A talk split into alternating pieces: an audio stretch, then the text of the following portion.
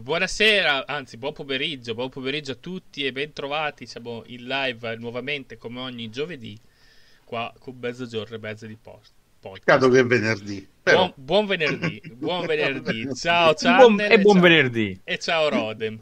Ciao, ciao ciao. buonasera, buonasera. Ciao Channel. Bentrovati, bentrovati. Oggi argomentone perché quando io ho annunciato l'argomento a Channel è salito, è, è, è balzato dalla sedia. E si è fatto male? Ti sei fatto male, Channel? sì, dalla sedia, sì. Sì. Oggi fantascienza anni 80, fantascienza anni 80 che ci eh, porterà ancora indietro nel tempo, ovviamente come in queste... Ehm, come in queste live, visto che facciamo, trattiamo cinema eh, anni 70, anni 80, anni 90, quindi ci porta un po' indietro con, con eh, la fantasia e con, e con, la mente, perché, con i ricordi più che altro, perché eh, Rod mi stava dicendo prima, eh, sì, oggi mi documento, oggi mi documento, ma tanto comunque la live la facciamo lo stesso, perché tanto... Oh, in realtà non lo faccio mai, dico questa settimana voglio, voglio documentarmi qualcosa così avere qualche argomento in più e ogni volta puntualmente rimando, rimando, rimando e arrivo a un minuto da live, quindi dirò sempre solo quello che so, accontentatevi. Tanto saluto Rodem Shop che diciamo è il canale concorrente di Media Shopping sì, sì, sì, sì. C'è, c'è Mastrotta che vendeva robot sul mio canale, poi ho detto no, basta, ne vendeva troppo e mi ha fatto fallire. E saluto il grande Channel for Nerd che eh, vedo in chat, vedo solo in chat io praticamente. Grande perché sono tondo, più che tutto. Comunque, sì, oggi fantascienza anni 80. Eh, vi ricordo che comunque le live le potete recuperare anche in formato podcast su Spotify. E quindi anche Spotify trasmette queste queste, cioè io caricherò le live su, sul, sul, profilo di Spotify, quindi lo potete trovare anche eh, sulla piattaforma eh, di musica, eh, mi raccomando, sono live comunque di grande intrattenimento, eh, quindi questa probabilmente la ricaricherò domani, quindi dopo la, la, la, la pulirò, la, la metterò a posto e e la ricaricherò domani. Purtroppo di solito arriva, arrivavano il giovedì sera, il venerdì, oggi è venerdì la facciamo live, qui arriverà il sabato ragazzi. Ehm, è, andata, è, andata, così oggi, è andata così. Eh, ma comunque... Ehm, siamo, Rodem, comincia tu, eh, perché abbiamo tante domande, abbiamo alcune domande che ci hanno fatto i nostri, i nostri cari spettatori. Non ho avuto neanche il tempo di leggere le domande, quindi non, non so che non cosa, le ho lette. Stavolta cosa ci domanderanno. Ma ti dico una cosa, parto un attimo al volo dic- citando solo una cosa che è fuori concorso perché non fa anni 80, che mi piace citare.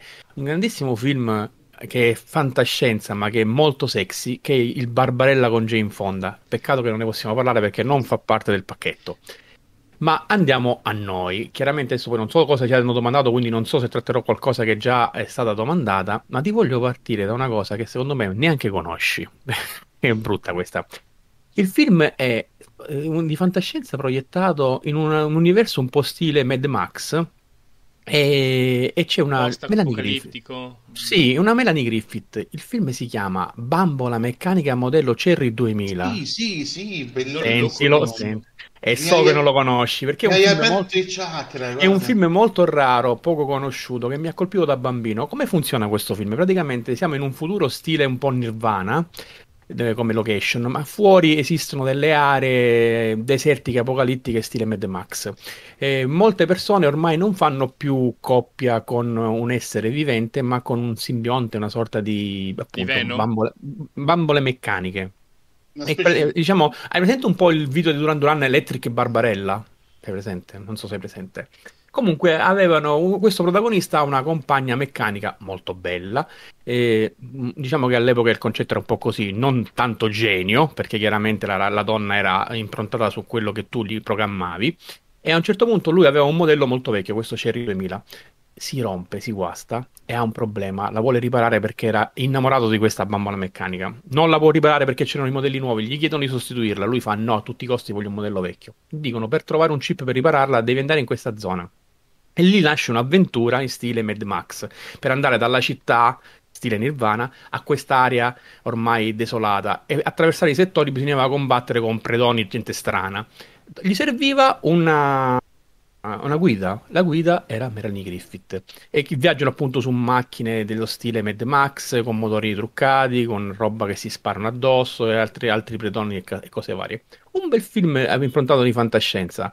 E non vi dico il finale perché comunque lascio a voi poi casomai di recuperarlo. È un film che va visto con gli occhi degli anni Ottanta e che racconta un po' di fantascienza in un mondo apocalittico. Hai visto con che chicca di son partito? Guarda, allora, tra l'altro c'era un, se non ricordo male, un giovanissimo Lorenzo Fishburne nel film.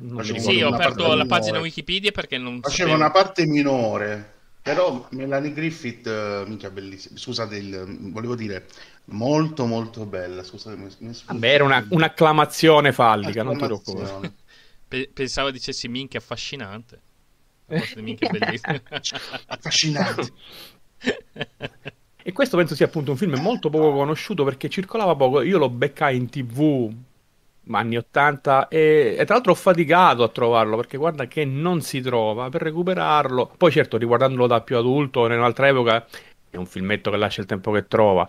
Però uh, parla di un'epoca di fantascienza basata anche su questo. Vedi, anche già lì, anche se negli anni 80, facevano vedere come la donna è in grado di fare come meglio degli uomini. Non è vero che è sempre stata considerata la donna ai fornelli, eh? Tant'è vero che non ti, po- non ti, posso, scusami che ti ho interrotto, non ti posso raccontare il finale, ma darebbe giustizia ancora di più alla donna. Vai avanti. Sì, sì. No, intanto saluto quello col berretto che è in chat. Buon pomeriggio. Buon, buon eh, pomeriggio. Eh, be- ben arrivato. Ciao, quello col berretto. Buon pomeriggio. Eh, infatti, ho aperto la pagina Wikipedia, è dell'87, tra l'altro. Mm, esatto, quindi già abbondantemente avanti degli anni 80. Sì, eh? sì, sì. Eh, e vedo che c'è anche mh, mm, Lawrence Fishburne. Sì, sì. Sì, sì, come diceva Channel. Non lo ricordavo. Um, no, io nella mia fantascienza anni 80 mi limito a Blade Runner e Ritorno eh, al futuro.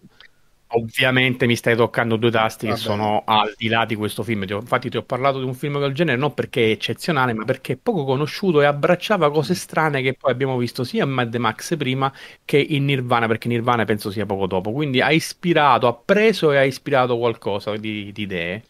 Sì. Comunque, tu hai citato Barbarella è in progetto, anzi è in cantiere, cioè è stato ufficializzato il remake di Barbarella. Basta con il remake. Guarda, se ti dicessi dove ho scoperto Barbarella non ci credi. Praticamente con, con io... Sidney Sweeney come protagonista. Eh no, questa non, non ce l'ho presente perché sul, sul futuro non so, eh, devi guardare il futuro come se fosse ancora negli anni 80, sul futuro non sono preparato. Diciamo, diciamo questo... che, diciamo che mh, ha un contratto molto particolare con le case di produzione in cui, ah. in cui partecipa perché eh, in un film è svestita, nell'altro pure. Ah, eh, vabbè, fa, fa, parte del programma. Dicevo, Barbarella non lo conoscevo perché da ragazzino non l'avevo mai visto, forse non l'hanno passato in tv. VHS non me l'ha mai passato per le mani. Mi trovavo a Tunisi, attenzione a Tunisi, e la sera accendo la tv chiaramente in arabo. E, be- e becco sto film e ho visto ma che cavolo sto vedendo? E c'aveva pure i sottotitoli in arabo sto film. Perché? Roba da pazzi. E ho scoperto sotto ma che cavolo è?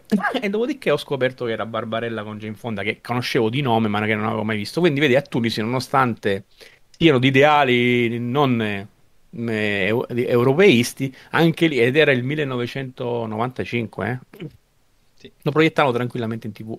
Eh, intanto credo che Channel sia andato a googlare Sidney Sweeney. Così, eh. no, no, no, in verità no. Ah. Le mani a questo. in verità no. Però Channel, voglio che mi mm. dici qualcosa anche tu, visto che... Allora, ti dico subito, uh, parto con qualcosa che non è mainstream. Uh, io vorrei dire subito, vorrei fare un preambolo. Esistono moltissimi film che sono categorizzati come fantascienza ma che in effetti poi eh, sono anche altro, tipo Ritorno al futuro e anche commedia, eh, che so, Alien e anche horror. E sì. invece te ne dico uno che è uno dei miei film preferiti di Carpenter, che è Essi vivono. Grande channel. Grande. Praticamente ti inizia come un film di fantascienza, ma non è altro che una critica al consumismo dell'America anni 80. E poi è peggiorato andando avanti, ovviamente. E poi è peggiorato andando avanti. Ed è un film, secondo me, fantastico sottovalutato, con un finale un po' in scendendo, cioè in discesa. Eh, non è riuscito bene perché io sono sempre dell'opinione che quando nella parte centrale del film metti troppa carne al fuoco, alla fine ti perdi qualcosa, però devo sì. dire che è un film che va recuperato. Perché poi sviluppare tutte le piste diventa impossibile, sì, diventerebbe un film sì. troppo lungo. Certo. Tra l'altro c'è anche Kate David, eh, giovane anche qua, che faceva l'operaio. Il protagonista è Roddy Piper, che se la memoria non mi inganna... Era un wrestler. Era, un wrestler. era, era, era. Sì. Eh, sì, sto guardando sulla pagina Wikipedia perché quando mi hai detto era ho detto cacchio, ma è morto? Sì, è morto. Ci ha lasciato nel 2015. Eh, però non, l'ha, non, l'ha, non l'ha fatta apposta, quindi tranquillo. Non l'ha fatta apposta. Tra l'altro mi, mi, piacque molto nel film, aveva quella carica fisica necessaria per il personaggio. C'è uno scontro tra lui e Kate David che durerà oltre 10 minuti forse e non ti annoi mai, cioè non ti viene la voglia di andare avanti fast forward perché questi stanno facendo a botte, solo perché eh, praticamente il protagonista vuole far mettere gli occhiali a Kate David. È, è bellissima sta cosa, io lo apprezzo tanto quel film. È... Mo- molto bello, tra l'altro, un film che è, passa anche poco in tv, noto. No, passa pochissimo. Io l'ho scoperto fine anni 90, no, metà anni 90, eh, trasmesso in terza serata forse da Italia 1, comunque da Mediaset, che magari allora non era nemmeno Mediaset. Eh, mi lascio sciocco basito, come dicono i giovani d'oggi. Eh beh, beh, ci sta, ci sta, ci sta. Ma, ma, oggi mi sa che a, a, Ivan oggi lo voglio mettere in difficoltà, magari molti li ha anche recuperati o visti, però vedi, se parlassimo che ti posso dire che ne so, E.T., Flash Gordon, è chiaro sì. che sono film che magari parliamo se qualcuno ha fatto domande, ma li conoscono tutti, Cocoon per dirtene un altro. Cocoon, bello, però bello. per esempio te ne cito un altro che è fantascienza azione e che ha anche un piccolo aggancio allo stile di Ritorno al futuro, per esempio, anche se è un viaggio nel tempo involontario. Il film si chiama, con Emilio Estevez, Free Jack in fuga nel futuro. Bellissimo. Te lo, te lo ricordi, Ivan? No. Allora, Mamma mia. oggi, oggi, ho messo Ivan in crisi. Sì, me l'hai messo, mi hai messo veramente in crisi. Free Jack. Tra l'altro, per chi non lo sapesse, Emilio Estevez non è altro che il fratello di Charlie Sheen. Sì, è figlio di Martin Sheen. Però lui Vabbè, ma sono tutti figli là. Ha mantenuto il cognome originale. Tra l'altro, lui ha fatto bellissimi film tipo. Uh, non so se ricordate Cubra Livre, Breakfast, uh, Breakfast Club, sì, il giallo del bidone giallo, un, uh, una commedia fantastica con il fratello, eh, grottesca, ma a un punto eccessivo proprio. Cioè, recuperatelo. Quindi, caro Ivan, avresti tanta roba da, da, da recuperare. Eh, vedo, eh? Però io ti posso citare un cult. Intanto stavo guardando il cast di Free Jack in Fuga dal futuro. C'è Emilio Estevez, c'è Mick Jagger, Mick Jagger sì. Ant- Anthony Hopkins. Hop- è un grandissimo film. René Russo. Sì e poi vedo comunque Amanda Plummer. Guarda, ti, do, ti do al volo la, la, la, trama così chi magari ci ascolta in un momento che non conosce può andarsi a documentare o a recuperarlo. In sostanza viviamo nella, nella, nell'oggi odierno. Emilio Estevez cioè, era uno che correva in, in Formula 1. Praticamente aveva una storia d'amore con appunto René Russo ma dal futuro c'è la possibilità di estrarre dei corpi qualche istante prima di morire per appropriarsi dei corpi. Lui ha un incidente mortale e lo estraggono e si ritrova catapultato 30 anni dopo.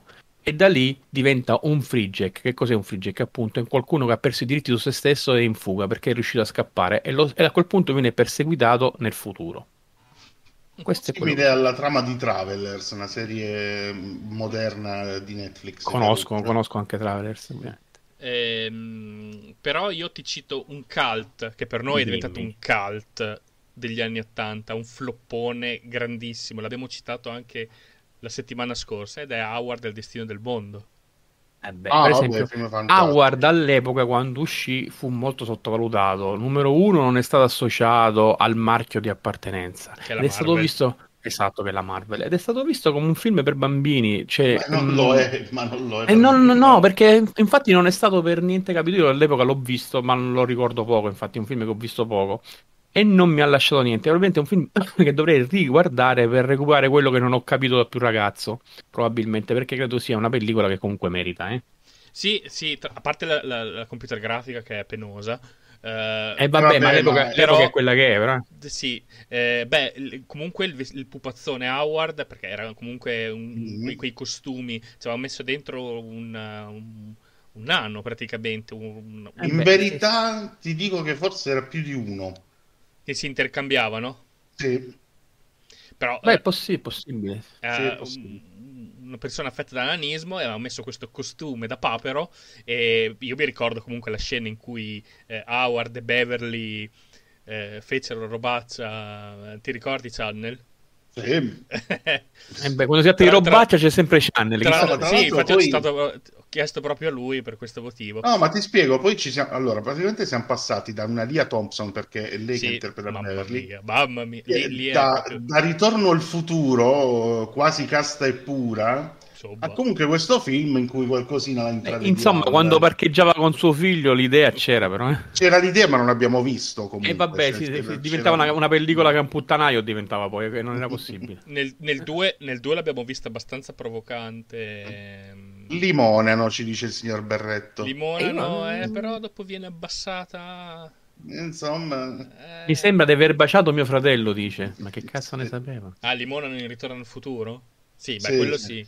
Gli dà un bacio. Però nel, nel 2 Ritorno al futuro lì a Thompson eh, l'abbiamo vista più provocante, più quando, quando arriva nel, nell'85 alternativo, quando lei è sposata sì, la, eh, la, la, vedi dinamica a quel punto praticamente. Sì. Nell'85 alternativo quando c'è il Biff con l'impero di Biff, dici tu. Sì. Sì, quando dice queste cose è stato lui a volerle, non le volevo io quando parla sì. dell'ingrossamento del sì, sì, delle, delle, delle, delle si è data la regia ultimamente. Sì. Ma sì, sì, sì. Anche, anche perché in alternativa se no era lippica, di conseguenza meglio la regia. Cioè, no, no, se non sbaglio ho fatto pure qualcosa di Star Trek, non vorrei dire una cacchiata, ma penso di sì. Eh, beh, adesso più che altro in ambito televisivo. Sì, sì, televisivo. Televisivo, non fa roba cinematografica, però comunque se, no. la, cava, se la cavicchia bene eh, come regista, Lea Thompson. Eh, una, eh... Com- comunque oggi sono stato un po' cattivello perché invece ho già qualcosa di più raro. Dai, vi lancio una cosa che non si può non parlarne. Dai. Grosso guai a Chinatown, ragazzi. Ah, bellissimo. Tra l'altro, floppone anche quello al cinema. Eh, io, l'ho visto, io lo vidi al cinema, devo dire una cosa, sono uscito, mi hanno portato al cinema e gli amici mi hanno detto ma che cazzo sto andando a vedere? E non sapevo cosa vedevo e ho visto una cosa che mi è piaciuta un casino, allora, perché è stata una grande pellicola. Tra l'altro, allora, se, vi spiego il mio punto di vista. Floppone perché si è praticamente schiantato, non scontrato, ma schiantato contro il bambino d'oro di Eddie Murphy era il momento d'oro di Eddie Murphy sì. che sfornava un film all'anno. Ma poi la cosa più strana che secondo me gli americani non hanno apprezzato perché ragazzi ricordiamoci che gli americani sono sempre americani. Fatemi passare il termine non volevo dire una parola con la R.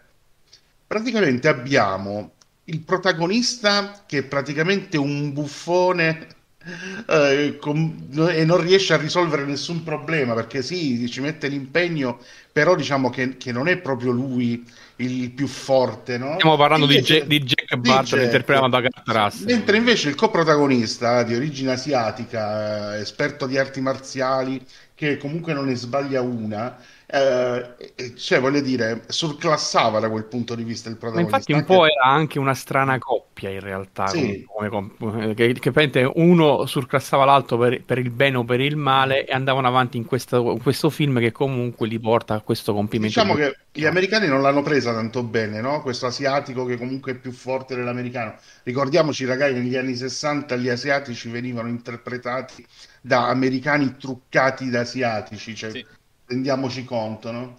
E quindi non ha avuto quel successo, però un filmone della Madonna, ragazzi, io l'ho visto migliaia di volte. Intanto non scherzo, no, quello che il Beretto cita, sono nato pronto. Sono nato pronto. Esatto. Quando eh, dice Jack, hai pagato il conto? Sì, gli ho mandato un assegno per posta. Sì. il vecchio Pokchok Express. Grandi... Comunque è diventato un grandissimo cult, ma intramontabile quest'altro film. Infatti adesso il bambino d'oro non se lo caca più nessuno. Ma se anche quello lo trovo bello, perché anche lì comunque sì, sc- però, sc- sconfina un po' nell'esoterico magico anche sì. il bambino d'oro, tra l'altro. Eh. Tra l'altro quello, eh, ehm, negli anni 90, intanto saluto Chaos Hunter 94. Eh, ciao Chaos Hunter. Ciao Chaos, buon pomeriggio, buon pomeriggio. Ehm, tra l'altro, prim- metà, fino a metà anni 90 il Bambino d'Oro veniva replicato spesso su Italia 1, cioè lo vedevo spesso. Dopo sì, è sparito dal, dal, Andavano molto sulla scia del, del successo di, di, di, di, di Murphy, come diceva Channel. Mm. E poi probabilmente oggi un film che tra l'altro è invecchiato male, perché se guardi anche gli effetti lì, quando Sardo Nuspa si trasforma in una specie di demonio, sembra fatto col pennarello da un bambino di tre anni e messo lì. Dico, però... Invece vedi, al contrario Uh, le pecche di, di, effetti speciali su, su Grosso Guai a Chinatown non ce ne può fregare di meno perché partiamo col presupposto che comunque un film allora, uh, commedia dove ci dobbiamo divertire. è molto pupazzoso in alcuni casi sì, si vede. sì, sì, però non è appunto eh, si, va bene perché nel contesto è anche perché comunque è anche comico come dicevi prima tu cioè, alcuni film non sono solo fantascienza ma sono anche horror anche comici hanno tanti spaccati diversi tutti insieme che tra l'altro là se ti ricordi in Grosso Guaio c'è anche Kim Cattrall, mi pare che si chiama, l'attrice che, fa, uh, che ha fatto anche... Sì, Kim Cattrall, sì. Esatto, esatto, che ha fatto... the City. Esatto, quella Ma io la ricordo... È quella. Anche in... Eh, c'è un altro film dove lei ha fatto il Mannequin, dove praticamente lei era una principessa egizia che era per, per eh, trasformata in un manichino e finiva nel futuro poi in una vetrina, ma si animava a mezzanotte quando la vedeva soltanto chi allestiva le vetrine. Un altro film simpatico quello. Però ti devo dire, io la ricordo per Scuola di Polizia, per il primo. Sì, la ricordo. Vabbè, ricordi anche una giovane Sharon Stone è passata a scuola di polizia. Sì. Ah, adesso passando un bel po' di gente alla scuola di polizia. Eh, cosa faceva Sharon Stone? Callan? Eh, no, no, no, no, no, ha fatto pure lei una recluta, mi pare, ma poca roba, niente di che. Si è intravista in, uno, in una delle pellicole, non, non, ha fatto un personaggio. Quello che dici tu, il sergente Callaghan, la bionda. Sì, quella con uh, Tackleberry, la compagna di Tackleberry. No, no, no. No, no, no allora, la compagna di Tackleberry, no, non era Sharon Stone, non mi ricordo il nome, ma... Eh, sto, ho aperto Leslie mm. Esterbrook è la, eh, quella che faceva il sorgente Cal. Tra l'altro, Sharon ha fatto tantissima gavetta, raga. Io me la ricordo in un episodio di uh, Magnum PI, ma in tante altre serie dove appariva comunque non sfondava. Lei ha, ha, sfondato comunque facendosi conoscere in Total Recall. Posso dirti una cosa? Probabilmente mm. ha giocato con le regole. Mi fa piacere per lei. Sì, sì, sì. sì, sì. Fatto... Ah, fatto... Tra, l'altro, tra, l'altro, si potrebbe fare una live interamente dedicata a scuola di polizia. Ma se, sì, oh, sì, esatto. Si potrebbe... Io guarda, vuoi, oggi, oggi, per come ragionano, avrebbero fatto uno spin-off su Tackleberry. Perché Tackleberry era un personaggio che meritava uno spin-off. Che chiaramente non ci sarà mai. Tra l'altro, grande personaggio Zuckerberg. Intanto, Chaos Hunter mi chiede se c'ho anche Twitch. Sì, c'ho anche Twitch. Lo trovi in descrizione. Il, il canale Twitch, insieme anche ovviamente quello di Rodem e quello di Channel. Se non siete Beh... Allora, Chaos è un arriva da là, arriva da là, arriva da là. Quindi potete trovarlo in descrizione. Comunque iscrivetevi anche al canale YouTube, supportate anche il canale YouTube, che comunque siamo, siamo tanti, siamo tanti. Eh, inizierei con le domande io. Che vai, dite? vai, inizio con le domande. Che, dite? Allora vado a prendere proprio quello col berretto che ha eh, fatto le domande sul drive. Um, e ci chiede: Tra i tanti film di fantascienza anni 80 che ancora oggi sono ricordati con piacere, spiccano due seguiti che sono forse più famose dei film originali. Mi riferisco a Terminator 2 e Aliens. Mm. Qual è il vostro preferito? Terminator 2. Mm. Guarda che fai Guarda, effettivamente li reputo comunque non concorrenziali perché sono due cose sì di fantascienza e futuristiche ma non uguali. Aliens lo vedo fantascienza horror, Terminator Molto lo vedo fan- fanta- fantascienza um, action, fantascienza um, non so definire. Però pure io se dovessi scegliere forse chi butti dalla torre giù il Terminator, butti l'Alien e butto l'Alien perché il Terminator mi piace di più. Channel? Poi dopo chiudo io. Eh, qua è difficile, ti dico la verità. Tra l'altro, eh, queste due saghe condividono Michael Bien, che compare in entrambi, nel 2 di, di, Alien e nel primo di Terminator. Di Terminator. Tra l'altro, lui è un attore feticcio di, di James Cameron perché appare anche in The Abyss The Abyss, bellissimo film dell'89 che secondo me meritava molto di più. Bel film, bel film. Oltretutto, belle, belle anche come si dice, l'incontro con le forme aliene, sì, forma, forma di acqua. Molto, molto se ci pensi, uh, quegli effetti poi migliorati sono stati usati in Terminator 2, anche se là lo vediamo a livello di metallo liquido. Però più sì, o meno. Il, lo... il, team, il T-1000 funziona sì. in quel modo, effettivamente. Sì. Allora, ti dirò. Robert Patrick, ricordiamolo, Robert Patrick grande, uno, grande Robert Patrick che poi ha fatto un sacco di altre, di altre sì, cose. Sì, sì. Ha fatto X-Files. Uh, no, fatto... è che ogni volta che lo vedo penso che si trasforma in liquido. Ormai me, lo sono segnato sì, a vita. Sì, perché è invecchiato tantissimo. Comunque mi è sempre piaciuto. E che stavo dicendo? Allora, dovevi Aliens... dirci fra l'Alien e il Terminator cosa decidi? Dai, decidi, decidi. Eh, ma è difficile perché Aliens, tra l'altro, il 2 parlo, eh, che secondo me è meglio del primo perché ci sono stati più soldi. E stessa cosa per quanto riguarda Terminator. Se devo parlare a livello di impatto visivo, eh, eh, voto per Terminator, dai.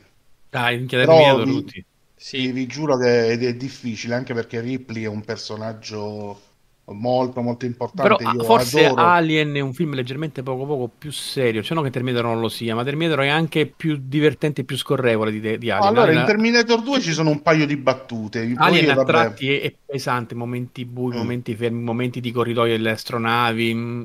Alien è un po' più silenzioso il film, secondo me. E allora, Alien, da un certo punto di vista di, di inquadrature, può somigliare un po' a Blade Runner. Sì, sì, sì, sì. C'è, sì, anche come fotografia, però vado su Terminator 2 perché è stato molto più mainstream. Io ricordo anche di averlo visto allora al cinema. Poi, bellissima esperienza, una sera e facevo il servizio militare, cioè, lo vedemmo uh, nella sala TV. C'era questa enorme ah, sala avevate TV. sbagliato cassetta? No, quelle, no, le, quelle cassette le guardavo solo quando eravamo in polveriera. Poi in polveriera, ho capito. E praticamente che successe? Che il film durava tanto e di solito alle 10 e mezzo la sala TV chiudeva perché poi c'era l'appello. Praticamente facemmo insurrezione, non facemmo come, chiudere come la sala. Avete fatto l'insurrezione? Non facemmo chiudere la sala TV finché non, non finì il film, raga, vedi, rischiamo grosso perché c'era un senso di aggregazione nel vedere il finale nonostante la maggior parte di noi, tra l'altro era abbastanza, siccome noi guardavamo su Telepiù 1 uh, i film lì uh, in sala tv al, al, servizio militare, quindi era una cosa abbastanza recente, tutti, alcuni l'avevano visto al cinema, ma altri non l'avevano mai visto. E praticamente ci fu, uh, sai, quando si fa le lotte per il cibo migliore, per la vita che deve essere, no, noi facemmo la lotta per vedere la fine di Terminator 2. È stato molto bello, son... ho questo ricordo particolare. Uh, no, io cito comunque, l'ho già detto, Terminator 2 perché comunque Alien eh, non è il mio genere, non è il mio genere, ovviamente l'horror non è il mio genere, ma neanche tanto la fantascienza in generale, a parte la fantascienza comedy, alla Ritorno al futuro, alla Howard, comunque non, non è quella fantascienza... Uh, non è la fantascienza il mio genere preferito. Tanto Rox me la cita sempre, il fantasy la fantascienza non è il mio genere. E, si, e si, vede. Eh, però io ricordo comunque con affetto Terminator 2, perché comunque è un film che ha fatto storia del cinema, indubbiamente l'ho recuperato eh, un po' più in là col, col, col tempo, forse credo a metà anni 90 probabilmente eh, non mi ricordo, comunque lo, lo, e l'ho rivisto anche non tantissimo tempo fa. Sono quindi Alien non è, ripeto, non è il mio no, genere. Io invece purtroppo... gli Alien li ho visti tutti perché mi, piace la saga, mi piace molto. Uh, sono stato uno dei pochi che ha detto che Prometheus era un bel film. sono stato preso a Quello con, uh, con uh, Fassbender? Quel, no, eh, sì, sì, sì, Fassbender appare anche in Prometheus, sì, perché sì. lui appare anche poi nel sequel. No, tra l'altro c'era um, Numi Rapace, un'attrice che io apprezzo tantissimo, sia a livello visivo che attoriale. Comunque io vorrei dire una cosa, sulla falsa riga di Terminator e comunque del distopico, del futurista, sempre a livello fantascienza, negli anni 80 sono uscite un sacco di cose di serie B, ma che poi tanto schifo non facevano. Io e Massimo l'altra volta parlavamo, per esempio, di classe 1999. Grande, grande film. Che è fatto veramente con 1200 lire, ma uscito bene. Poi, per esempio, c'è stato un sacco di prodotti italiani che... Se, se vuoi te ne cito pure un altro. La, l'alieno Hayden. Praticamente che, che c'era un alieno che si incorpossessava dai corpi e passava da un corpo a un altro e c'era un agente pseudo dell'FBI che era un cacciatore anche lui alieno che inseguiva questo alieno che si era andato a nascondere sul nostro pianeta. E fa coppia con un poliziotto vero che non sa questa storia fin quando non la scopre. Un film del 1987 l'alieno. Ah, la pagina Wikipedia è con Kyle McCallan tra l'altro uno dei miei attori preferiti eh, mi sa che non l'ho visto, lo sai? Eh, altro. Questo è un bel film perché comunque si inseguono per le città americane, l'alieno passa da un corpo all'altro e quando cambia devi scoprire che, che ha cambiato. Eh, esiste anche un sequel. Però un sequel non me lo ricordo, ma questo è un altro, Italia, un altro film meno noto, ma anche questo un bel non film. Non è arrivato in Italia, il 2. Ok. Oggi vi sto trattando più argomenti di meno noti per dare anche news a chi non le ha no, potuto vedere. Eh, fai bene perché comunque è, è, Molte case, case di produttrici... E tu pensa, ne ho studiato, pensa se studiato. pensa se studiavi, sì. Ci sono eh, case produttrici italiane che approfittarono della mancanza di copyright su determinati film che hanno prodotto delle cose in Italia tipo La Casa 3, che non è il seguito della Casa 2, ma c'è anche un Terminator 2 che praticamente non c'entra niente con Terminator, ma che fu prodotto in Italia con attori uh, italiani e con attori stranieri, che anche quello con 1200 lire, ma che rivisto adesso schifo schifo non fa. Che sofferenza. Terminator 2 italiano. Ho appena controllato un film che speravo che rientrava negli 80, non c'entra perché è 79, peccato. peccato, peccato. L'uomo venuto dall'impossibile, film non anche questo legato alla macchina del tempo, molto bel film. Di Bruno Mattei? Sì. Eh... L'uomo venuto dall'impossibile, poi ci hanno fatto una serie, se non sbaglio, qualche anno fa, tu parli del, praticamente eh, George eh, Wells che con la macchina del tempo arriva, insegue, insegue Jack lo squartatore. Jack lo squartatore e si ritrovano a San Francisco negli anni Ottanta. Sì, hanno fatto una serie tv qualche anno fa, purtroppo non ha avuto il successo sperato perché gli americani... Questo è un, è un, altro grandissimo film che da bambino avevo visto, ne abbiamo parlato l'anno scorso con Channel, l'ho recuperato da capo, l'ho rivisto, ma che bello che era, non me lo ricordavo che bello che era. Tra l'altro c'è, mi pare se non sbaglio, l'attrice che è quella che faceva Clara Clayton, l'attrice. Eh, Mary Steenburgen? Sì, è lei, è lei, è lei. La, la protagonista femminile di questo L'uomo venuto all'impossibile, anche se stiamo sforando di qualche mese, ma lo continuo a parlarne, sì, sì. è Mary Steenburgen. Sì, sì, guarda, è un'altra pellicola che chi non l'ha visto andate a recuperare perché vi piacerà. Comunque pare, pare, molto trash questo Terminator 2 italiano. Di sì, sì, lo è, lo è. Eh... Vabbè, come, sarà, è un po' come Damos il figlio di Goldrick, dai, probabilmente. Eh, e, e, e, tra l'altro cita molto Aliens scontro finale Cida e, sì. cita pure Jane guarda di questo pazzo quindi Comunque, in, eh, io voglio leggervi la trama. In un futuro imprecisato, Venezia è una città fantasma contaminata dall'inquinamento e devastata da un virus la cui origine è sconosciuta. Quando durante una ricognizione nel sottosuolo della città di un gruppo di uomini viene attaccato da alcuni esseri umani mutati dal virus, si decide di mandare uno squadrone militare, la Megaforce. Ma cos'è Basta, Power Rangers sono Megaforce. a ispezionare quanto succede nella, prof... nella, profondità della città lagunare. Quindi è invitata a Venezia. E io, come diceva in Pianino la Mirko Sab, la moglie di, di, Colino, e io voglio andare a Venezia. Esatto, e andremo a Venezia. Che vedevo dire, ragazzi? Andiamo a Venezia. Eh, la vicenda a questo punto si divide in due parti. Nella prima metà i soldati sono impegnati ad uccidere i mostri biologici che la infestano, mentre nella seconda, dopo la rivelazione del doppio gioco di uno dei componenti del gruppo, eh, e la fortuita scoperta di una macchina nel tempo del sottosuolo, trionfa il chiaro messaggio ambientalista. Beh, bellissimo. La protagonista torna così nella, nella Venezia pre-apocalittica, uccide il robot e si promette di non far piombare la città nella precaria condizione. e tutti trombarono felici e contenti. Funziona così. Ma ragazzi, posso citare Potrebbe un bellissimo essere... secondo me, cioè, è mainstream, eh, lo conoscono tutti, che però secondo ha, ha, secondo me dato uno spartiacque eh, a metà degli anni Ottanta, includendo la violenza quasi gratuita nel, nella fantascienza, che è Robocop. Vabbè, Tra l'altro Robocop. un film molto ma molto occidentale, cioè europeo più che tutto. Io l'ho conosciuto da VHS perché l'ho affittato, uh, non l'ho visto al cinema ma l'ho visto alla VHS e mi è piaciuto un casino Robocop. Tra l'altro un film su cui nessuno puntava mille lire perché il Polvero Even, tra l'altro, lui cos'è? Un, un olandese, se non sbaglio, adesso non mi ricordo. Comunque giù di lì, Olanda, Paesi Bassi. E quindi comunque non apprezzavano che ci fosse un regista europeo. Eh, fu prodotto giusto per fare un favore a qualcuno e non riuscivano a trovare un attore che volesse accettare. Presero Peter Weller perché era abbastanza longilineo da poter indossare l'armatura che era enorme, eh, non lo conosceva nessuno e ci guadagnò 800-900 lire.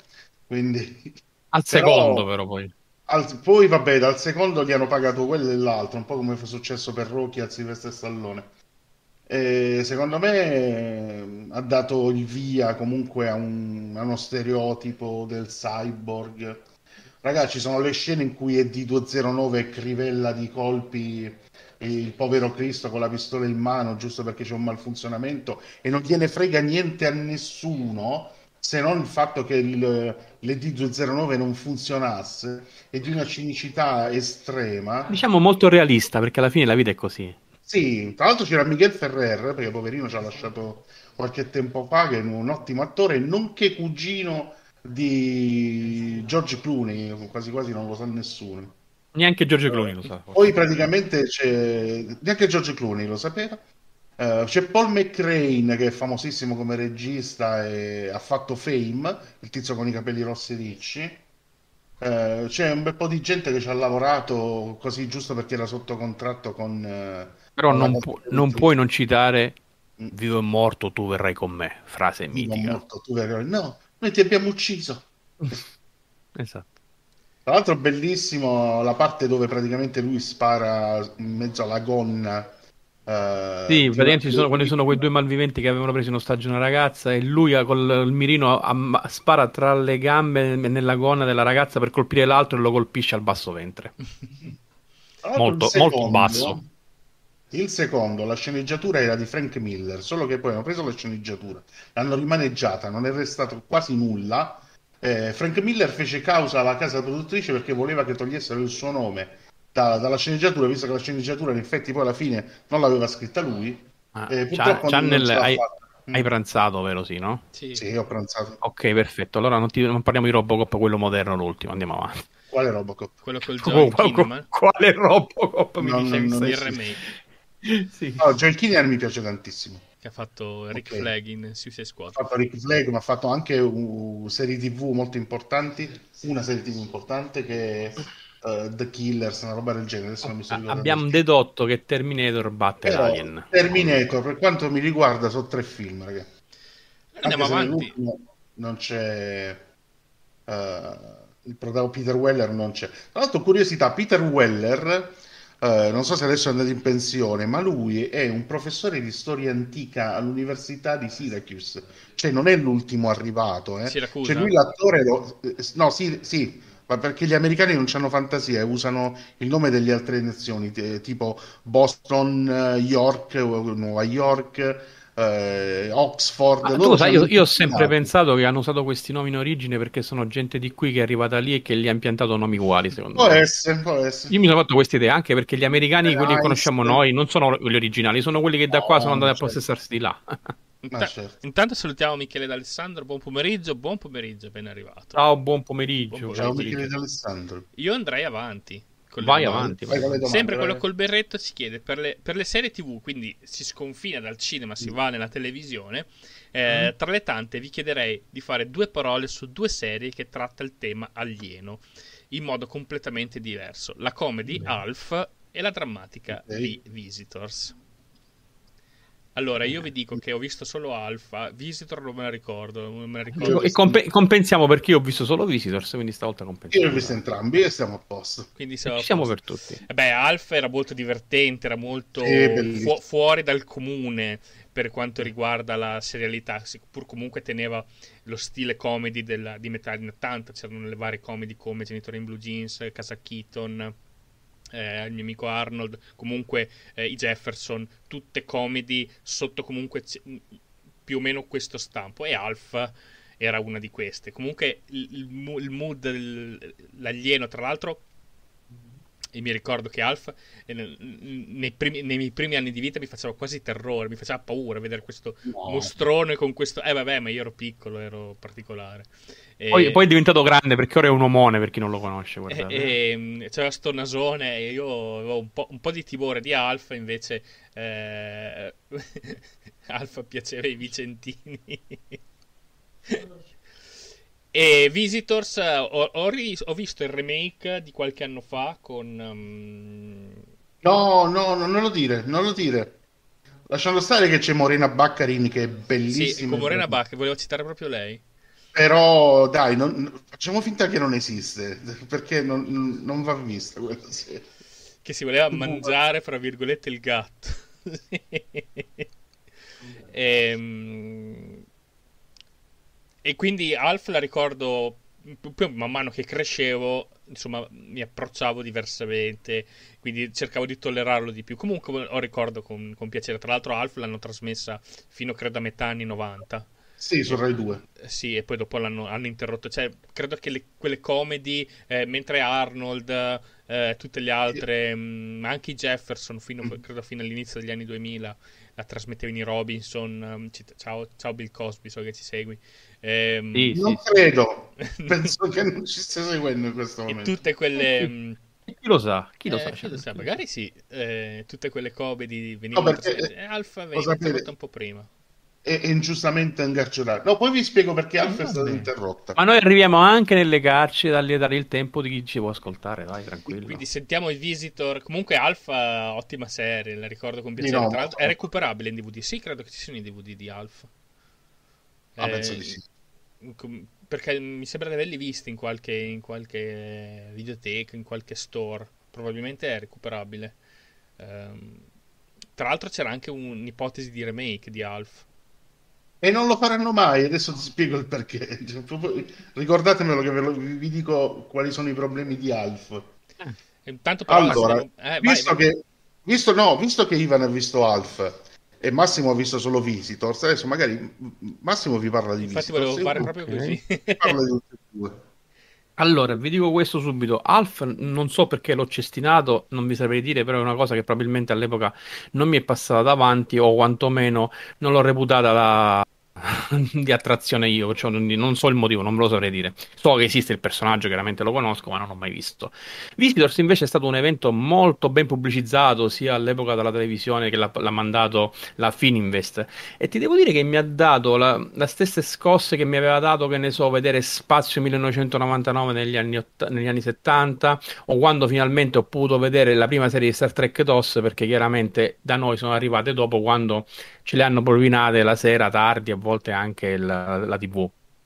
È una serie che secondo me è girata in piccoli film, poi è stata tagliata e spezzata in mille modi diversi e vari, che però in realtà racconta una storia vista trita e ritrita, perché comunque si parla di un altro popolo che con la scusa di volemo se bene viene qua e ti vuole usurpare tutto e tutti e ripiglia anche la chiave un po' filo della guerra, della seconda guerra mondiale, dove praticamente da che siamo alleati a che diventiamo schiavi del potere. In, in, gli alieni sono considerati dei rettiliani, ma che sono ben camuffati con la pelle classica. Infatti, un altro grandissimo effetto del, della serie era che quando li strappavano la faccia si vedeva questa pelle di serpente che avevano sotto di rettile, era veramente fatto bene per essere l'epoca. Cast eh, all'epoca non grandissimo di grandi nomi, però che lo sono diventati proprio grazie a questa serie, mh, mm, tra cui Max Singer che faceva Michael Donovan, e Jane Butler che faceva Diana, il, il, vero alla fine capo dei visitori sulla Terra, perché comunque era lei che era un vero serpente proprio per davvero come si comportava. E Bellissima. c'era anche una, una, già abbastanza navigata Fire Grant che l'avevamo vista anche in Ralph Super Maxi Eroe che faceva Ronda, mi pare si chiamava il personaggio che interpretava, che era uno dei ragazzi della classe di, di Ralph. E la serie comunque effetti speciali di quegli anni, le astronavi quando volavano sembravano appoggiate tipo trasferelli sul, sul, sul, sul televisore, ma ce lo siamo fatto Però, piacere. Che, ciao Dredd. Ciao Dredd. ciao Dredd. Allora gli effetti erano considerati ottimi. Sì, le, ma allora guarda, gli effetti delle astronavi un po' meno, gli interni erano fatti decentemente sì. e gli effetti quelli che ho detto quando gli strappavano la pelle erano eccezionali. Per il resto poi chiaramente belle divise, bei colori, poi era girato molto chiaramente sulla Terra, quindi le, le, le location andavano bene quelle che erano. E hanno fatto anche un sequel Visitors 2 che poi grazie alle stronzate del secolo hanno interrotto senza finale. Una hanno serie che non ha perché eh, vabbè poi magari ne parlo io. Allora posso eh, Vai, aspetta, è la mia volta? Aspetta è la tua volta. un attimo scusa. sì. Che sia Michele che mh, quello col berretto dicono che è un sequel quello nuovo non è un remake è proprio un sequel no no no, no no no no no no ragazzi è un remake è un remake vi spiego perché uh, i nomi sono uguali appaiono gli stessi attori della serie precedente in altri ruoli. C'è... Allora, vi dico subito, compare Jane Butler nel ruolo sì di Diana, ma è praticamente con una backstory completamente diversa. Appare uh, Mark Singer che fa Com- Donovan. Come hai visto, non ho neanche considerato la parte moderna Ma di che nella serie praticamente fa un, un, altro personaggio che non si chiama Mike Donovan. È un po' come Tina McGee allora, che appare in sì, infatti, sono Flash, universi, invece nel Flash sono universi alternativi sì. diversi. Tra l'altro vorrei segnalare una cosa, della serie, ragazzi, adesso Ivan mi si aprono i chakra. Uh, c'è anche la grandissima Elizabeth Mitchell che io e Ivan abbiamo visto l'altro giorno sì. in uh, Babbo Natale, Nella... Santa Claus. Che bella che è. È una bellissima donna, io l'adoro, è una grandissima attrice Purtroppo da quando è fallito il progetto di Revolution, non so se ah, ce l'avete sì, quella, de, quello che gli cavavano nella corrente sì. da un momento all'altro. Eh, sì, sì, sì, vero, l'ho visto anch'io Revolution. L'ho visto lì parte, partecipava eh, come guest star in, Ma cosa ha fatto? Una, due, due, stagioni ha fatto. Due stagioni. Ter- praticamente poi hanno pubblicato un fumetto di otto numeri per chiudere la serie. E purtroppo da quella serie gli si è appostata la carriera, però lei è bravissimo e bellissimo. Allora, vado a citare due attori importantissimi che ha lanciato la serie Visitors e che sono Michael Ironside che poi abbiamo rivisto in Total Recall. Ah, ti, no, ti aggiungo rivisto... prima, l'hai visto in Top Gun anche. In Top Gun, uh, come si chiama il film sugli alieni insettoidi? Che non me lo ricordo. Starship ah, Troopers. Starship Troopers, sì. Ma ha lanciato, raga, un grandissimo Robert England che lì faceva Willy, la macchietta comica, e che invece mi è diventato Nightmare. Sì, Tra l'altro, passa, passato... Ciao Skywalker. Poi... Ciao Skywalker. Ciao Sky, carissimo. Tra l'altro, passato con, gli, con i terrestri perché alla fine poi è diventato sì. un loro alleato. Vabbè, cioè, lì c'era proprio la quinta. Allora, ragazzi, parto da un presupposto: Visitors è strutturata per essere la versione moderna. Uh, no, non me lo fate dire i dipendenti di Zio Adolfo, no, se no poi non so adesso le regole di YouTube, però su Twitch se lo vado a dire ci, ci chiudono. È praticamente la lotta della resistenza, è la stessa cosa, non, non cambia un cacchio. È uh, uguale, sì, l'avevo, l'avevo, la... l'avevo, accennato senza fare nomi, infatti. E, e quindi quello è, è, la base. Però poi, eh, allora, hanno fatto una prima miniserie di due episodi. Poi, visto il successo, hanno fatto una seconda miniserie di altri due episodi nel quale chiudevano il ciclo. E poi mi sono partiti con la serie regolare, che se non sbaglio sono dai 13 ai 18 episodi, adesso non mi ricordo. Eh, dove praticamente, Massimo, dimmi se sei d'accordo con me, mm? sono andati incalando togliendo sempre più cast, ogni tanto ti moriva qualcuno. E alla fine sono rimasti in pochissimi quelli che erano eh, avevano partecipato. Ti, con, ti confermo 19 episodi. 19 episodi. Se tu noti alla fine la protagonista sono eh, Elizabeth, la figlia dello spazio, la figlia dello spazio e il suo ragazzo. Mark Kyle, Singer, Kyle Bates. Uh, Faye Grant hanno sempre meno eh, meno presenza sullo schermo. Escluso Jane Butler, che poi ragazzi, Jane Butler ha partecipato anche al reboot degli anni 80 di Mission, Impo- Mission Impossible. Non so se lo mm, ricordate. Mm, sì, sì, è stato un serie televisiva. Sì. Sì. Che noi avevamo visto che c'era anche Leonard Nimoy prima in, nella serie. Quella è quella originale, quella degli anni 60. C'era Leonard Nimoy, c'era Uh, Barbara Bain, uh, sì. il marito, uh, come si chiama il marito di Barbara Bain? Che purtroppo ci ha lasciato qualche tempo fa. Quello comandante Koenig. Oh, sì, il comandante Koenig, mi sfugge in questo momento il nome, eh, capita. Vabbè, no, io mi scordo i nomi che è una ah, bella. io ragazzi. Comunque, era una bella serie e a me piaceva. A me piaceva. Mission Passo ad altro. No, no, parlo di, di V-Visitor. Eh, sono curioso di sapere di Alf uh, Channel. Allora, Mart- ah, Martin, Martin, Landau. Martin Landau, grandissimo attore che ha vinto il premio Oscar come attore non protagonista uh, per uh, un film con Johnny Depp uh, dove lui interpretava Bella Lugosi. È Ma, molto mm, bello. I segreti di Sleepy Hollow. Il film, no, non mi sto ricordando il, il nome. Ed, Ed, Wood è il nome del film. Ah, Ed okay. Wood. Recuperatelo, ragazzi, è un film stupendo. C'è un, uh, un Johnny Depp veramente diverso dal solito. Mi è piaciuto tanto. Allora, per quanto riguarda Alf, ragazzi, Alf nasce stranamente. Uh, l'autore è Paul Fusco, che non è un attore uh, televisivo, è un fotografo professionista molto apprezzato in America, che praticamente aveva costruito questo pupazzo per rallegrare le serate con gli amici e l'aveva fatto molto ma molto bene. Ah, si divertivano, era... si divertivano. Sì, sì, lui praticamente arriva... poco. E invece di fare sesso rock and roll, praticamente guardavano Alf, questo li, li intratteneva e qualcuno gli ha detto: Ma dai, perché non, ne, non, non, ti proponi a qualcuno, visto che comunque tu sei un fotografo conosciuto? E si è girato tutte le case di produzione e tutti gli dicevano no, finché ha trovato un pazzo che gli ha detto sì hanno creato delle copie di Alf, quello originale veniva usato molto poco perché eh, le copie venivano un po' strapazzate no? eh, durante la serie. Come dopo Gigio, strapazzami di coccole. Quello originale è quello che vedete uscire dietro il divano, che è, è ben fatto. Ma il divano era quello... no, vero? No, ma quello, quello nero di pelle? Vi faccio vedere fi- fino a che punto può arrivare la mente umana. Una volta messa in produzione la serie, gli attori reali, tra l'altro era Paul Fusco che dava la voce al pupazzo, eh? sì. cioè, eh, quindi, ma la cosa bella eh, è che gli attori si sono iniziati a lamentare con la produzione perché Alf, che era un pupazzo, era troppo protagonista, doveva essere la famiglia la protagonista.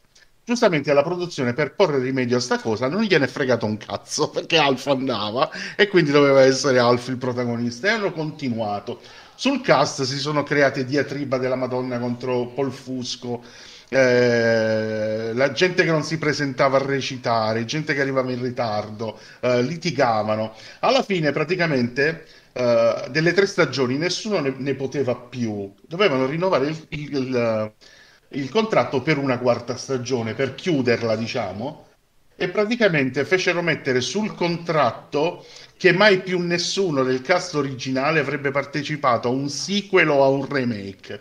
Ecco perché ti ho detto sarà difficile che fanno Alf ma con gli stessi attori, dovranno chiamare qualcun altro. Però Alf era una bella serie, io l'ho trovata molto divertente. Parlando di queste cose mi avete tirato mm-hmm. fuori un'altra cosa che mi è venuta in mente di fantascienza anni 80. Il titolo originale è Life Force, ossia Space Vampires. Ah, bellissimo, sì. Con... Uh, aspetta che... Ivan, tu, tu, lo ricordi quest'altro film? Uh, momento nebbia. Allora, vado Però l'ho sentito. Perché non mi ricordo eh, gli attori. Però... Spesso circo- circolava su Rete 4 negli anni 80. Allora, bellissimo Rete 4. Vi, vi dico ah, una la, cosa. sempre la, de- la, sera tardi, in seconda serata. È Ragazzi, c'è Patrick Stewart in quel film. Fa una parte minore, ma c'è Patrick Stewart. Space Poi un film che si svolge, mi pare, al, se non sbaglio, mi pare a Londra, se non sbaglio. Sì, sì, è una produzione inglese. Ragazzi, comunque volato, eh, perché... recuperavano delle barre di cristallo nello spazio e le portavano sulla Terra e in realtà all'interno c'erano dei corpi dove di cui loro lo chiamavano la Space Girl, una donna completamente nuda, molto attraente, che invece si risveglia e è una vampira, ma non succhiava il sangue, non pensate male, ma succhiava tutta la... Eh beh, bisogna... Oggi come oggi, bis... Eh, eh, succhiava la, la forza vitale e la gente la lasciava morta a terra come se fosse disidratata. Molto, Ragazzi, molto, molto posso bello. citare un bel film di fantascienza che però purtroppo è del 90, fosse stato dell'89. Eh beh, siamo là, siamo, siamo, siamo, vicini, siamo vicini, è stato prodotto negli 80. Tra l'altro, secondo me, uno dei, dei migliori film di Dolph Lundgren, che purtroppo dopo Rocky eh, si è, si è relegato un attimo nei film. I, i, nuovi, mi stai dicendo, I nuovi eroi mi stai dicendo tu. Ti sto dicendo Arma non convenzionale, ragazzi. È un bellissimo film dove c'è praticamente un pusher alieno che arriva sulla Terra e, praticamente inizia a ammazzare gente perché uh, praticamente estrae le endorfine dal cervello degli esseri umani e li rivende nello spazio come sostanze birichine. Praticamente arriva poi un poliziotto alieno eh, che pre- però muore e praticamente incarica un vero poliziotto terrestre. Ma è ben fatto, ragazzi. La storia non è per niente messa male, sceneggiatura, vabbè, qualche buco di trama che vuoi, prodotto con eh. pochi soldi. Però bello, bello, bello. Recuperatevelo. Quello col berretto dice la vampiressa di Space Vampire ha turbati i miei sogni per un bel po'. eh, io me ne sarei fatti turbare volentieri. Guarda, sarei morto sicuro. Eh, Michele Alessandro dice bello Ed Wood per la storia del regista di vampiri dello spazio profondo. Vedi, sempre comunque citiamo sempre i vampiri. Comunque, quello col berretto ha un'ultima domanda. Vai, vai, vai. Allora, ci chiede eh, infine, una menzione particolare per la serie che debuttando nel settembre dell'87 ha riportato sul piccolo schermo il sogno di G. Roddenberry, Star Trek The Next Generation. Io ammetto non l'ho eh, vista. Vabbè. No, no, scusa, ragazzi, eh, Maria, mi dispiace, io esco. Ah, so allora, ti dico subito, The Next Generation, che è partita per essere una serie che doveva chiudere. Lo stesso Patrick Stewart dichiarò Jean-Luc Picard. Sì. Jean-Luc Picard, eh, che lui è inglese ed era un attore shakespeariano, però che moriva di fame perché in teatro... Se, ragazzi, se te lo ricordi, te lo ricordi anche nel film Excalibur. Eh? Excalibur e anche in un film uh, degli anni Ottanta in cui lui fa una specie di di ladro e, e, e, praticamente mezzo pazzo e c'ha la maglietta del se non ricordo del Tottenham non mi ricordo comunque ha fatto anche, Stewart, Re, sì, ha fatto anche Re Riccardo in uh, Robin Hood, un uomo in calzamaglia di Mel Brooks. Verissimo, verissimo. non me lo ricordavo, questo me lo, non me lo ricordavo. Perché nell'originale arriva Sean Connery a fare Re Riccardo, lì misero Patrick Stewart. Sì, allora, ti dico una cosa, Patrick Stewart accettò quella parte eh, e disse perdonano della mia vita, però mi metto un bel po' di soldi in tasca e torno a fare ciò che mi piace, ovvero il teatro. E invece, invece capì che la serie aveva del potenziale e ci rimase. Tra l'altro, dichiarazioni degli altri attori, anche gli altri attori c'erano andati per fare un po' di soldi e praticamente erano lì a fare caciara e Patrick Stewart invece gli diedero un metodo di lavoro, gli diede un metodo di lavoro. E loro sono sempre stati grati a Patrick Stewart per averli praticamente forgiati dal nulla. Eh, praticamente gli ha dato uno scopo e la serie è durata ben sette stagioni. E ragazzi, ricordiamo una cosa: Star... quello che dico sempre io, Star Wars è una serie di fantascienza che parla di guerra, Star Trek è una serie di fantascienza che parla di pace. Quantomeno eh, dal punto di vista federazione. Dal punto di vista federazione. E secondo me è una serie che ha dato tanto, tant'è vero che poi quasi eh, dopo cinque anni è partita uh, Deep Space Nine, finita uh, Next Generation è partita Voyager, purtroppo Enterprise è partita dopo, durata solo quattro stagioni perché gli americani non capiscono nulla. Eh, Next Generation ha dato il via a un sacco di cose. Ma e solo, e infatti a proposito di Next Generation, io l'ho visto quando lo faceva Italia 1, mm. poi chiaramente ho recuperato tutto per bene quando ho avuto la possibilità in digitale, cazzate varie, ed era la mia preferita, che però poi l'ha surclassata per me Voyager, perché a me Voyager è la mia preferita in assoluto. Adesso vi dico un'altra cosa, che The Next Generation non doveva essere in quel modo. Praticamente adesso la trama vi sembrerà abbastanza familiare. Uh, Gino Roddenberry aveva progettato che la federazione sarebbe stata sfaldata e che un'astronave sarebbe rimasta congelata vicino ad un buco nero e che dopo 300 anni sarebbe staccata e avrebbe rifondato la federazione. Raga, è la trama di Andromeda quella con uh, Kevin Sorbo. Ah, so ok, sì, and- l'ho vista Andromeda, l'ho vista. E poi adesso è stata ripresa anche un po' in Discovery, dalla terza stagione in poi. Eh, però non piacque alla produzione, la produzione voleva qualcosa che già la gente conoscesse, quindi praticamente hanno preso gli stereotipi di, di TOS e li hanno portati in The Next Generation, però poi mettendoci Picard, che era un capitano molto più posato di Kirk, e Kirk praticamente l'hanno fotocopiato su, su Riker. Però io devo tanto a quella serie, io ricordo che a me piaceva così tanto Riker che quando uh, Picard è diventato Locutus e, e, e Riker è diventato capitano, io avevo sperato in uno spin-off nel quale praticamente Riker potesse essere il capitano di un'altra nave, poi invece sono tornati indietro. Annele, sì, mi hai fatto, mi, sì, eh, mi, mi fatto venire una domanda sciocca su Star Trek, ma mi è venuto questo dubbio. Noi vediamo appunto parlavi di Riker, che Riker mm. è il numero uno di Picard, mm. giusto? Mm. Ma nell'episodio di TOS, cioè Kirk in realtà ha veramente un numero uno un numero uno all'epoca non viene no, considerato? il primo ufficiale è comunque Spock, che è anche ufficiale. Sì, ma, non, ma Spock se te ne Però... accorgi no, no, non funziona come funziona, funziona Chakotay o come funziona perché essendo ufficiale scientifico non te lo vedrai mai che si piazza sulla sedia del capitano mentre uh, il capitano non c'è, anche perché lui essendo ufficiale scientifico scende e sbarca per uh, le ricognizioni. Quindi, Quindi non l'ha mai Giusta osservazione, dico, non ero io che mi era sfuggito qualche passaggio. No, no, no, non ti è sfuggito nulla.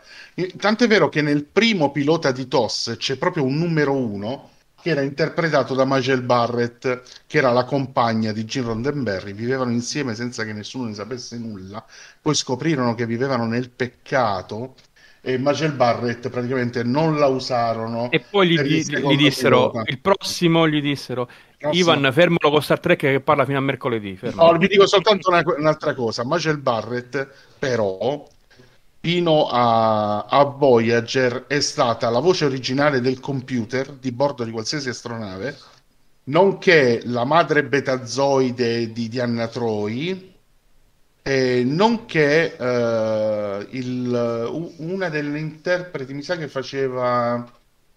Mm, no, non è la dottoressa Cepel, ma ha fatto comunque una parte minore in TOS, compariva molto poco. No, ma forse era veramente l'infermiera Cepel, un attimo che cerco, e poi smetto di parlarne. Perché io quando, si, quando si, si sia trattato di... l'argomento sì, sì, sì, era l'infermiera, l'infermiera Cepel che poi diventa Ma un'infermiera di buon cuore, vero? Di buon cuore. Tra l'altro, tutti questi personaggi appaiono in uh, Strange New Worlds, che è una serie bellissima, veramente molto molto trecchiana, molto di più di Discovery, che comunque Discovery mi piace, però Strange New World c'è proprio lo spirito dentro della serie TOS. E, ne- e finisco qua. Rodem. Beh, guarda, io come ho detto poco fa, praticamente già ho accennato il mio concetto. Sta, dei Star Trek, chiaramente ho avuto la possibilità di vederli quasi in ordine perché da bambino ho beccato l- la serie originale di Kirk che la mandava a Mediaset o all'epoca Fininvest, credo. Mm. Dopodiché, poi piano piano non, non, ho avuto un buco perché non, non, hanno mandato più niente. Ho visto Next Generation e lo facevano spesso il pomeriggio, mi pare su Italia 1 e wow. mi piaceva e a volte vedevo anche le, a volte facevano le repliche notturne di notte lo riguardavo e mi è piaciuto e nelle Next Generation devo dire che mi era piaciuto più di Toss perché chiaramente era già piazzato più futuristico anche come effetti e come idee erano anche, buoni eh? Anche se comunque TOS resta sempre per me l'origine come anche eh, Spazio 999 ci danno un, un possibile concorrente e nel frattempo avevo anche recuperato qualcosa dei film perché al cinema non avevo visto i film invece da Next Generation e ho cominciato a guardare anche al cinema Star Trek. Nonché anche se io sono uno Star Wars, pazienza, non l'ho fatto apposta, scusatemi, perdonatemi gli amanti di Star Trek. Mi perdono, esatto. E, e dopodiché, però, quando è apparsa Voyager che vedevo la notte su Ray 3 mi sono completamente innamorato, completamente rivoluzionata, un'idea molto più moderna, un'astronave più dinamica, un, tra l'altro un equipaggio che comincia a diventare più complesso perché è la somma di due, di due gruppi, gruppi, diversi, incominciano a aumentare le etnie eh, di aliene anche sulla nave, tante cose. Magari non avevo capito che ci stavamo proiettando verso il political correct, cosa che amo da morire. L'ho detto bene, vero ragazzi? Sì, sì l'hai detto benissimo. Esatto, grazie. E e comunque la saga Star Trek la adoro bene o male poi tutta. Ho visto poco Deep Space Nine, eh, ma alla fin fine comunque tutto è piaciuto di Star Trek. Dico, Deep Space Nine è bella con un finale di, di Melma purtroppo perché finisce male. E, e, perciò comunque quando capita ancora Star Trek uh, Next Generation è una serie che reputo di altissimo livello e di altissima produzione. Non credo che oggi, ad esempio, ultimamente ne so, stanno tirando fuori Discovery. Sì, ok, tanta bella grafica e bella grafica ma hanno distrutto tutto perché hanno deciso di, di far muovere la serie non su, sui principi Star Trek ma sui principi sociali di oggi. E allora rovini tutto. È come se facessimo diventare Robin Hood un galantuomo che rubava i poveri per dare ricchi una sciocchezza Bella questa. Eh, io, come già detto, io non, non, sono un trecchiano, sono più dalla parte di Star Wars, anche se non sono esperto come eh, magari Channel e Rode, ma ti, comunque Skywalker. Ti stimo, fratello. No, vabbè, eh, abbiamo Skywalker che è un espertissimo. Abbiamo un, un espertissimo, diciamo che la, la fantascienza, eh, io Star Wars lo apprezzo di più. Star Trek comunque è tanto da recuperare, dov- dovrei iniziare dagli anni 50-60. Uh, allora, da recuperare, mentre Star Wars è facilmente recuperabile perché abbiamo film uh, come base e sì. poche serie tv, sì. uh, Star, Star, Trek nasce al contrario. Tantissime serie tv e una, se non sbaglio sono 14 film. Eh. Quindi è molto più difficile. Allora, ti faccio un conteggio generale. Allora, la prima uh, TOS sono tre stagioni. Poi ti dovresti vedere TAS, che è la serie animata, che sono due stagioni che concludono il primo ciclo. Poi sono sette stagioni di Tis? Next Generation, ah, okay. sette stagioni di Deep Space Nine. E considera che Star Trek uh, di solito le stagioni sono da 26 episodi. Poi abbiamo Voyager. Più di Grace Anatomy. Poi hai. Sì, sì, un macello, eh. Hai Enterprise, quattro stagioni. Poi ti toccherebbe vedere Discovery, che siamo alla quarta. Picard, alla terza chiude.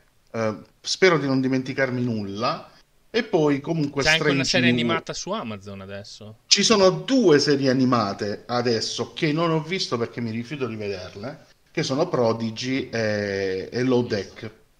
Non, Low Deck non mi è piaciuta perché rendere comico, se voglio vedere comicità riguardo Star Trek mi vado a vedere di uh, Orwell. Di Orwell. Orwell. Eh, vi dico una cosa, è fatta sì. bene e, e oh, comunque a mano a mano... Stagione Man- e mano a mano che vai avanti migliora, guarda che migliora, migliora veramente. Io ho visto metà della prima stagione, comunque la devo recuperare. Quindi Ivan, se vuoi recuperare Star Trek ti serve tempo e tanta volontà. E pazienza. Non lo farai mai, te lo dico io. Quello col berretto dice: Vedo che siete preparati sul cinema anni 80, ma avete visto l'alieno col Kyle McLachlan? Sì, l'abbiamo, sì, ne abbiamo parlato prima. Sì, sì. E la gnoccolona Claudia Christian, anno 1987. Sì, l'abbiamo sì, parlato prima. L'avevo citato forse prima che arrivassi, fra le pellicole che ho meno note, perché oggi ho deciso di, di dare fastidio a Ivan e citare film che non ha visto. Eh, Rox ci ha fatto le domande sulla sezione community. Vai. Quindi vai, ha fatto quattro domande. Eh, quale film sci-fi anni 80 nella sequenza finale utilizza le riprese fatte da, da, da Kubrick per Shining? Eh beh, Blade Runner ovviamente. Eh, questo lo sanno anche. Sì, lo sa il mio cane, se adesso glielo chiedo... Io non c'ho, non c'ho il cane, quindi allora mio, non mi suggerisce, scusatemi. Il, cane il gatto no, mi ha detto di sì, ma, ma, ma ha alzato la testa mi ha detto... Dirò, la sapevo, ma non l'ho scoperto tanto tempo fa, eh? forse sono sei mesi che ne sono... Allora, alcune cose le abbiamo scoperte creando i quiz per il canale, molte sì, volte, sì, perché facendo ricerche... utilissimi i quiz del canale. Sì, impariamo anche noi, non pensate, impariamo tante cose allora, che non sappiamo. Ti dico una cosa. Siccome io Uh, vabbè, il mio canale si chiama Channel for Nerd, però sì. io uh, no, non mi piace stare lì uh, troppo a parlare di ciò che conosco, cioè non riesco a farti una live tipo che so tutta su Star Trek perché potrei essere così coinvolto da risultare noioso. Invece parlarne per una mezz'ora e saltare da un argomento all'altro va bene. Quindi a me piace portare la nerdaggine con i quiz, che è anche divertente. Sì. Cioè io ti faccio la domanda, c'è la risposta, tu impari qualcosa, io mi sono divertito. E comunque ho, ho spammato la mia saccenza senza risultare estremamente antipatico. Poi gli dicono bastardo per Tu mi danno del bastardo perché faccio le domande bastarde. Però ci stai nel mood del canale, io mi diverto tanto a fare i quiz, ma tantissimo. Eh, Chaos si chiede eh, Channel Road, ma avete no. visto Doctor Sleep, il no. sequel di Shining? Io so che è il sequel di Shining, ma non l'ho visto. E io ti posso rispondere che so, sto scoprendo che esiste Doctor Sleep leggendolo da te.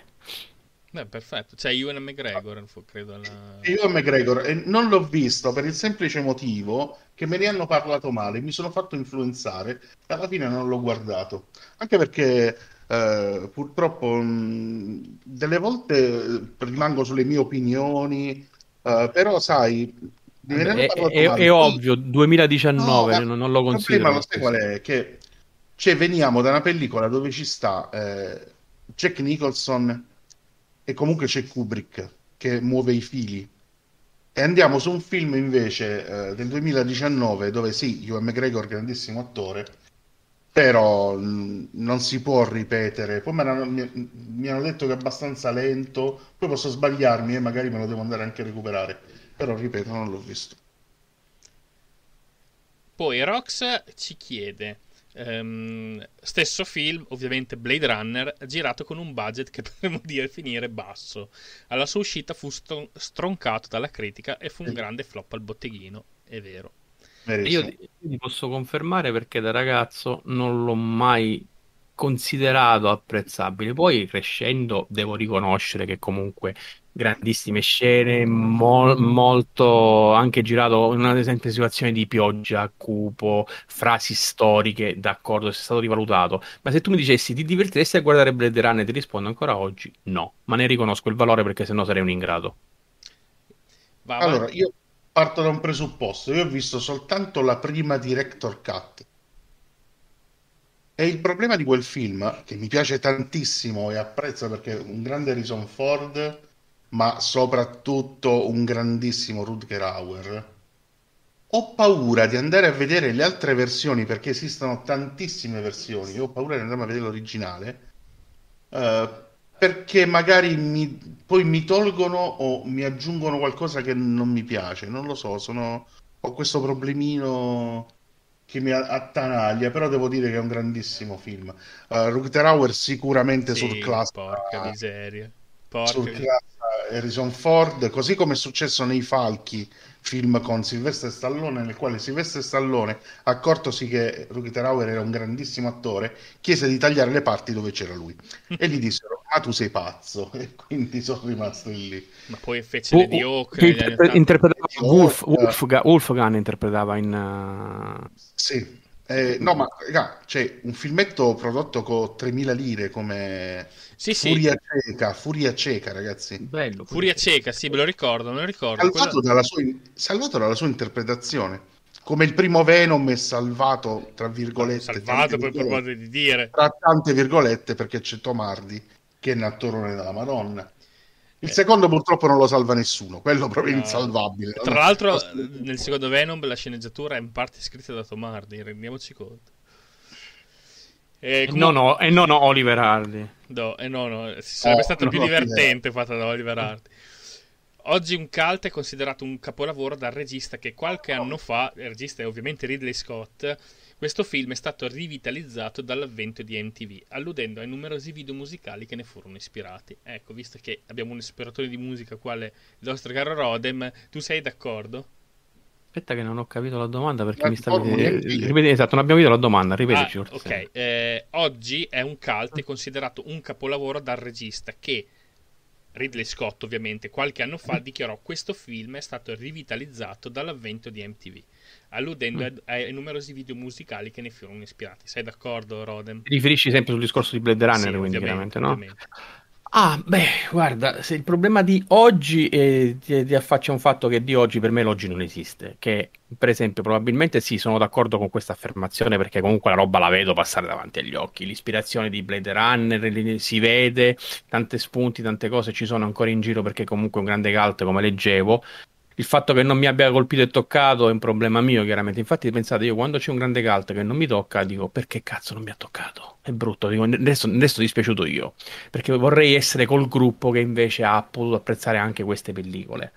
Come a volte ne apprezzo altre che altri pensano che sono cagate mondiali probabilmente eh, all'epoca non era stato appunto capito come detto Channel è stato magari al botteghino ha fatto un flop perché probabilmente la gente non era preparata a quel tipo di, di pellicola che invece oggi comunque è molto apprezzata ed è devo dire intoccabile come prodotto. Sì, sì comunque l'inf- sì, l'influenza sul, uh, su alcuni spaccati di video musicali si vede come, certo che sono d'accordo. Eh, intanto c'è Michele D'Alessandro che dice che Blade Runner è uno dei suoi film preferiti e quello col berretto tranquillo, non ti... Non, non tocchiamo, ma- no, non no. tocchiamo Blade Runner. È impossibile parlarne male, voglio eh, sì.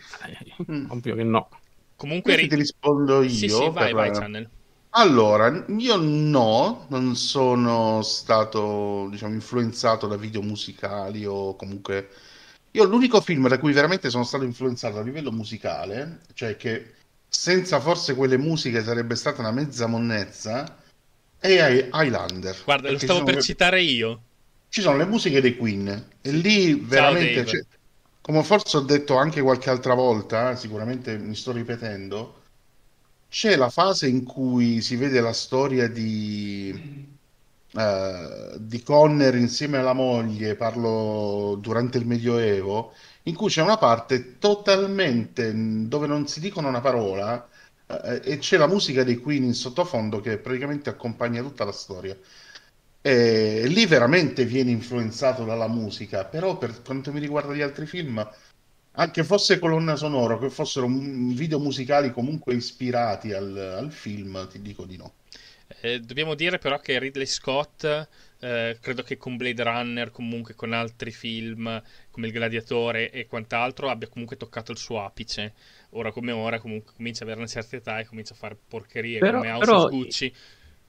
Ivan, a tal proposito devo dire una cosa, a volte seguendo canali che parlano a grosso livello di queste cose, perché c'è gente comunque anche competente di settore che ci lavora, che fa sì. pubblicità, nel senso monta video pubblicitari o monta film e cose varie, quindi roba, gente che gira anche attorno a noi eh, sul Twitch, ma chiaramente sì, sì. professionale, non noi.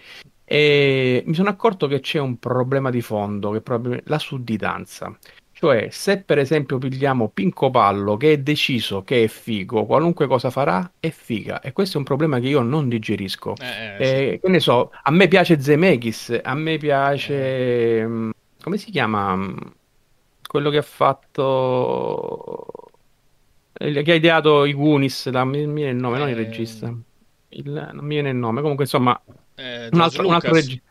No, no, no, no. Non mi ricordo se... Aspetta, vediamo se lo Vabbè. No, mi, mi, sfugge il nome, mi sfugge il nome praticamente... Richard Donner, ecco qua, Richard eh, Donner. Richard Donner. Sì, Richard esatto. Donner. Richard beh. Donner, io adoro, mi sono accorto, io al contrario, vedo dei film da ragazzino, poi scopro che magari erano quasi tutti Richard Donner, quindi capisco che apprezzo Richard Donner. Ok. Ma se Richard Donner mi fa Grease, Grease 3 lo mando, vabbè ormai non può più, dico, lo mando educatamente a fanculo. Ecco, io non capisco invece la piazza quando una, hanno un dio in terra e sì, decidono sì. che Dio fa, va bene, ragazzi, questa cosa io non la riesco a capire, non, non, non, non so come eh, fare. io ho preso tante critiche per aver criticato Clint Eastwood in Craibacio, ragazzi, Clint Eastwood in Craibacio, Bacio, guarda, io ti, ti, ho, ti, ho, fatto degli esempi criticando cose che sì. piacciono a me, ma se, se appunto Richard Donner avesse fatto Grise 3, gli dico, ma finisci. Sì. E lo stesso vale, vale per, per, Ridley Scott, che comunque ha, eh, cioè, indubbiamente non gli puoi dire eh, con House of Gucci fai cagare, hai rovinato la tua carriera, assolutamente assolutamente no.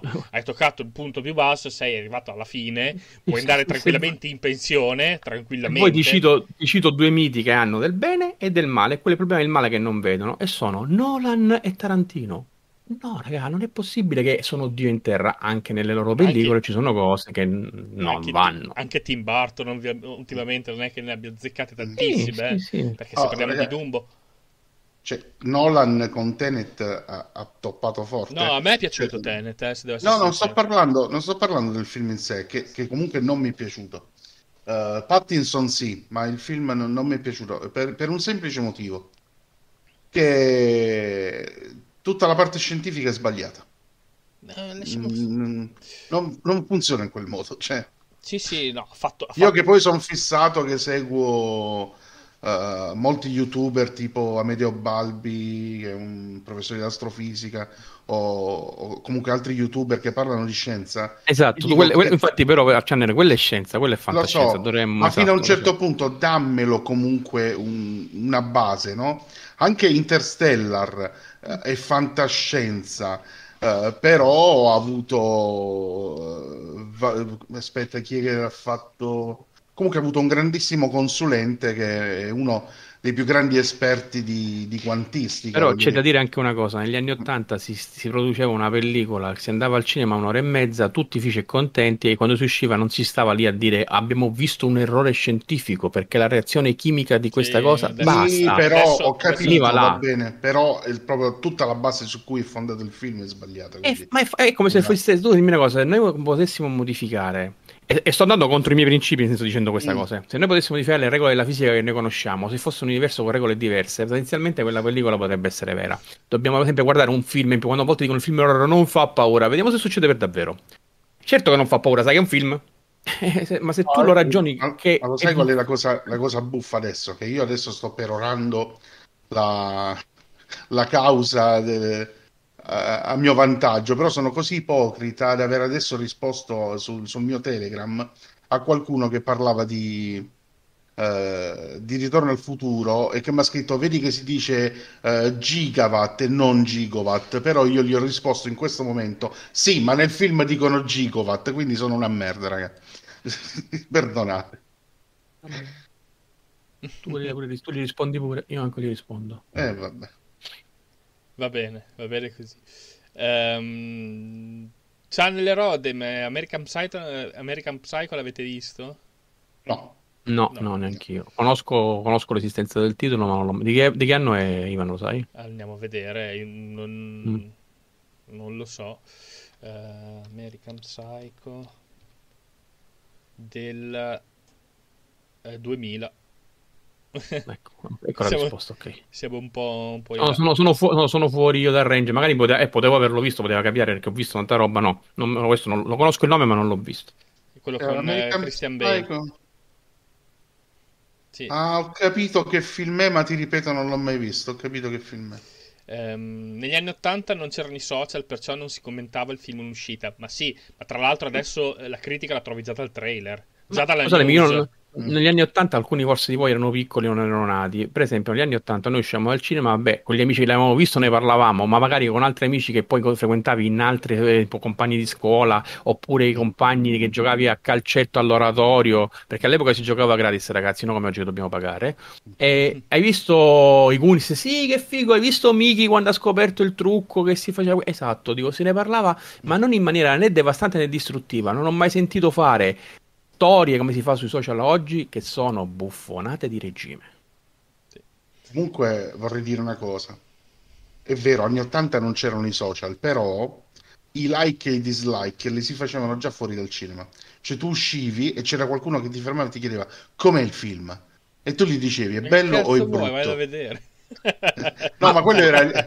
Tu dicevi bello o brutto, no? E quindi quello era già un like. Beh, a questo punto, film, però, vorrei domandare a chi c'è entrato nel cinema negli anni Ottanta, a chi magari ci entra oggi, quante volte entrava e usciva soddisfatto, e oggi quante volte entra e, res- e resta insoddisfatto. Quello col berretto lo sai anch'io 70, quindi eh, io sono 71, le... sono più giovani. Stessi percorsi abbiamo fatto, quindi sai di cosa parlo. E quindi tecnicamente io andavo al cinema. Onestamente, ragazzi, io prima degli anni 90 non sono mai uscito dal cinema, forse ero anche bambino, era più semplice, più ragazzino, era più semplice accontentarsi. Ma ricordo che andavo a vedere una pellicola e non ho mai detto ho buttato 4.000 lire. Oggi, onestamente, al 90% non ci vado eh, perché so che comunque è cambiato il modo di fare cinema, è cambiato il messaggio che si trasmette, come si vuole trasmettere, e forse io vecchio me lo prendo e me lo incasso da solo. Ma poi ti dirò, Massimo, lo sai cosa? Non sono in grado di capire oggi, probabilmente. Per, allora, secondo me è anche tutto stato influenzato, parlo a mio parere, e poi si può essere non d'accordo. Eh, negli anni Ottanta noi andavamo a vedere molti film, per il semplice motivo che il cinema costava relativamente poco Soprattutto quando c'era Vola al cinema il martedì. Vola al cinema il martedì che costava la metà. Eh, ed era difficile, hai ragione tu che, che, restassimo delusi. C'erano molti film, anche perché non è che uscivano subito poi in TV. Grande Skywalk, anche perché 4.000 lire non erano le due. Bravo, esatto, erano, di, erano di mio padre, sì. Però c'è da dire una cosa Skywalk. Partire... Con 7.000 lire andavo al cinema e mandavo in paninoteca. Oggi con 3,50 vado a fanculo, che molto... a partire dagli anni 90, quando si è iniziato ad alzare il prezzo del cinema, vi dico che io ho iniziato a, posso dire, a fare una cernita dei film. Tipo, ma se vedevo il trailer e dicevo, ma preso, lo vado a vedere, vabbè, ci vado. E quindi quando poi uscivo fuori dal cinema dicendo, cacchio, ma che film ho visto? E mi è capitato purtroppo uh, quello che più ricordo vivamente è quello di, di Hulk de, di Ang Lee del 2003 con Eric Bana molto bravo ma purtroppo il film era quello. Poi c'era Jennifer Connelly che tanta roba. Però purtroppo sai io poi purista mi sono visto queste nano macchine che mi trasformavano Bruce Banner mamma mia mi sono girati i testicoli. Sono uscito dal cinema e ho detto che cacchio ho visto cosa che non mi è successa con The Mask, eh, Jim Carrey, eh, però da là ho iniziato un attimo, vabbè, quello, eh, Jim Carrey già anni 90, però ripeto, dagli anni 90 ho iniziato a dire il costo è tale che non mi posso più permettere una sera di dire stasera vado al cinema, il primo cinema che vedo io ci entro e guardo qui perché succedeva Massimo? Dico, cioè, ma, ma, sei ma, d'accordo? Parli, oltre che succedeva parliamo di costi. Se la nostra famiglia noi eravamo quattro dico perché io mio fratello mia madre e mio padre. Tecnicamente se mio padre voleva portare una sera la famiglia al cinema poteva spendere 16.000 lire 8 euro di oggi. Quanto costerebbe oggi a mio padre portarci al cinema tutti e quattro? vai! 50, 50 sì che non guadagni neanche una giornata a volte. Ma infatti adesso ma si fanno gli abbonamenti. stiamo Ragazzi, scherzando fanno... ma stiamo scherzando. i cinema fanno gli abbonamenti adesso sì, sì, io ho l'abbonamento al cinema. E poi ti vendono il popcorn a 86 euro. Ma dai. No, eh. ma, ma, tra l'altro, raga, adesso dirò una stronzata. Scusate se esco un attimo dal mood uh, impegnato del cinema anni 80. Una volta ti potevi portare qualcosa da casa. Cioè, io mi ricordo che mi portavo la mia facevo. busta. Adesso non è possibile. No, non, non, ti fanno entrare. Ti devi per forza comprare la roba da loro. Do- dove paghi popcorn, l'ira di Dio Guarda, e, non ti, non, ti, azzardare a comprare i chipster. Se, raffron- se, raffrontiamo il potere d'acquisto della moneta di, di, di, 40 anni fa e di oggi, secondo me i cinema incassano di più ma hanno potere d'acquisto inferiore, quindi in realtà ci hanno perso tantissimo, secondo me. Sì. E anche il, il, Cibari, le Cibari è l'unica loro fonte non sto dicendo che no, non gli, cinema, no, eh. no, dico non, non, li aiuta no, i cinema si sono adeguati e chi vuole si adegua chiaramente dico, le, non le aiuta neanche il tipo di pellicola perché una volta c'erano gli eventi che erano o lo andavi a vedere al cinema o non l'avresti visto per 5 anni non c'era il VHS non c'era la televisione non... e oggi con, le, con, tutte le piattaforme tu dici vabbè non lo vedo martedì lo vedrò fra due settimane esatto. no no ma allora, adesso ti dico un'altra cosa che uh, le case di produttrici proprietarie di piattaforme e parlo di Disney Plus, si stanno autodistruggendo. Allora, ragazzi, scusatemi se esco un attimo fuori tema. Mm. Pellicole che giustamente in periodo pandemico sono state trasferite sulle piattaforme va benissimo non si poteva andare al cinema, i film erano stati prodotti, bisognava monetizzare, va benissimo. Però che in post pandemia tu mi prendi un Wakanda Forever, me lo tiri una settimana e siccome non ti sta andando come deve e non ti sta andando come deve vuol dire che invece di fare i miliardi sta facendo i milioni, ma sempre li sta incassando e stai recuperando i soldi, Disney Plus ha già detto che tra poco lo passa sulla piattaforma. Ah, la eh, politica adesso. Allora, ho capito, ma se tu ti autodistruggi da solo perché ti dai le martellate sui testicoli in questo modo, mm. cioè fallo restare un attimo al cinema, fai andare la gente al cinema, perché se continuiamo così il cinema ci muore. Eh, purtroppo, purtroppo però come dice anche quello col berretto, opinione personale, mm. ci, si usciva più soddisfatti dal cinema. Cioè, è cambiato proprio il modo di fruire. Cioè, sì. eh, diciamo che eh, al momento adesso, soprattutto la pandemia, ha dato un'accelerata, secondo me, di dieci anni. Eh, sì, su, su, sono d'accordissimo. Su, quello che doveva succedere. Eh, mm. Purtroppo il film eh, resterà comunque eh, una settimana, due settimane, tre settimane, mm. un mese non di più, e poi dopo passerà su, sulla piattaforma. Però, Ivan, questo ha cambiato come tu puoi fruire al servizio. Però, se io vado a vedere i Goonies al cinema all'85 o i Goonies, vabbè, lasciamo stare che oggi è diverso, ma vedessi i Goonies su Netflix, il, il mio appagamento sarebbe identico. Sì, sì, infatti ecco. dice oggi, me- oggi, meno perché puoi trovare emozioni uguali se non superiori ad altri media, piattaforme streaming. No, ma, ma, io sono d'accordo, cioè io va benissimo, adesso esco, Uh, no, vabbè, questo in un mondo parallelo. Adesso io esco, mi vado a comprare un 50 pollici con effetto 5.1, quello che vuoi, spengo le luci e ho uh, invito Massimo a casa mia e penso di stare al cinema con Massimo. Ti ringrazio, pensavo che e portavi sta... la donna invece. E ti porto pure i popcorn, ti porto. E me li fai pure pagare. E eh, va bravo. bene, e va bene. Sono 3 euro. Piccoli e grandi. Però se io ho invece il mio piccolo 32 pollici davanti che si sente una merda e, e, e, mi faccio partire un film in streaming che quasi quasi mi costa come al cinema. Lo sapete che almeno il 4, il 5% sono di più di persone a casa si sono fatti la sala cinema ormai, vedo? E, ragazzi, prima pandemia, parlo della prima parte della pandemia, su Cili, se non ricordo male, hanno passato Bloodshot con uh, Vin Diesel. Vin Diesel una merda di film e volevano 16 euro per guardarlo.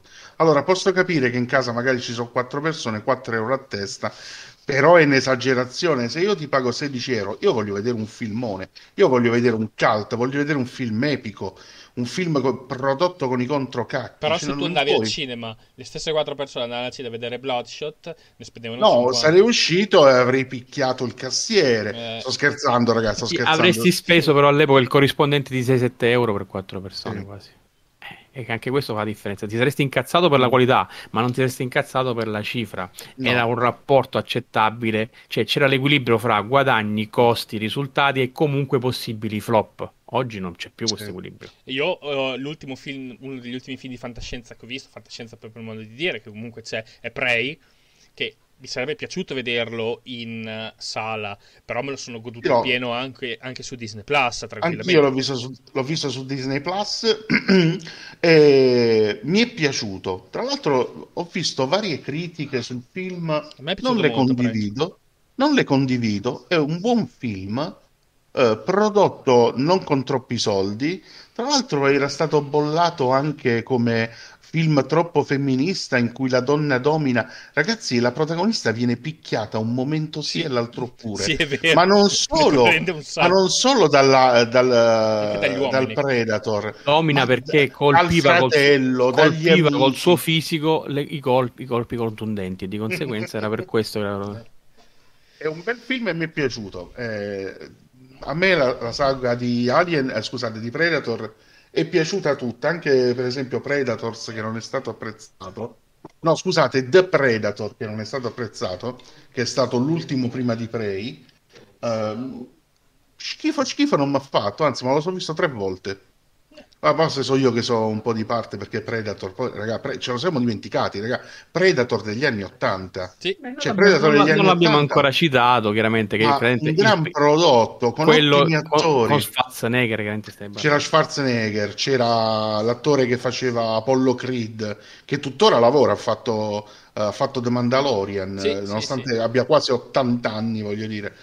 Eh, c'era un cast veramente importante lì, eh? anche il regista non era male. Rox ci fa ancora un paio di domande. Altro flop mm-hmm. dei primi anni Ottanta, un film di un maestro dell'horror che racconta con un linguaggio particolare il pericolo della dipendenza dalla TV o comunque dell'audiovisivo. Che film è? Videodrome. Videodrome, sì.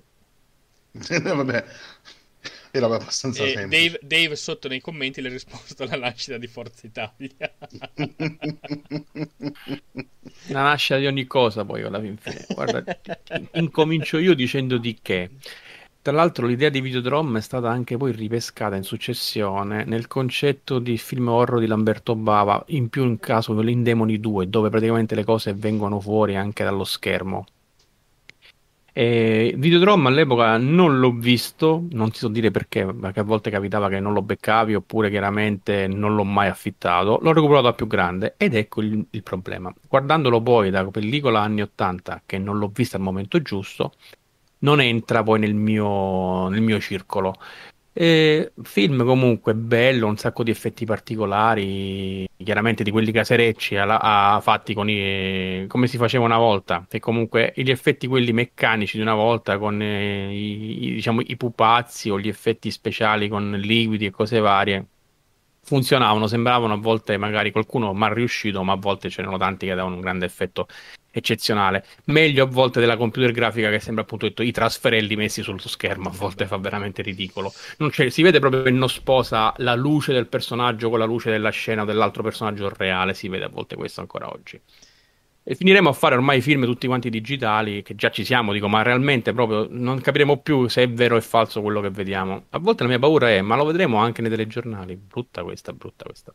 Dice, già lo vediamo, shh, zitti, non dire così. una cosa che per fortuna non è più uh, accaduta, ma si parlava uh, di creare uh, anche nel doppiaggio voci artificiali di, mm. in, scusate, di intelligenze artificiali e i doppiatori sarebbero stati tutti a casa. Arri- arriveremo al punto che diremo computer no. fai un film di un'ora e 40 su stile Blade Runner. Loro si coricano e da noi vogliono 15 euro a film. Sì, Guarda, certo, lo faremo, lo faremo. Spettacolare, appena hai detto computer ho pensato a Montgomery Scott che in rotta verso la Terra prende il mouse e ci parla vicino, dice computer, mm. cioè quanto sono malato di Star Trek, purtroppo raga perdonate. Quindi comunque sì, Videodrome era un'idea rivoluzionaria, è una pellicola anche molto aggressiva perché comunque... Cronenberg, raga. Sì, sì, sì, sì, sì. Cronenberg, poi, l'abbiamo visto anche dopo con La Mosca, anche la grandissima alta interpretazione. Ah, a proposito di fantascienza, anche La Mosca, ragazzi. La Mosca che il, quello è una, un, uh, un, remake. dell'idea presa dell'esperimento del dottor K che io ho visto da bambino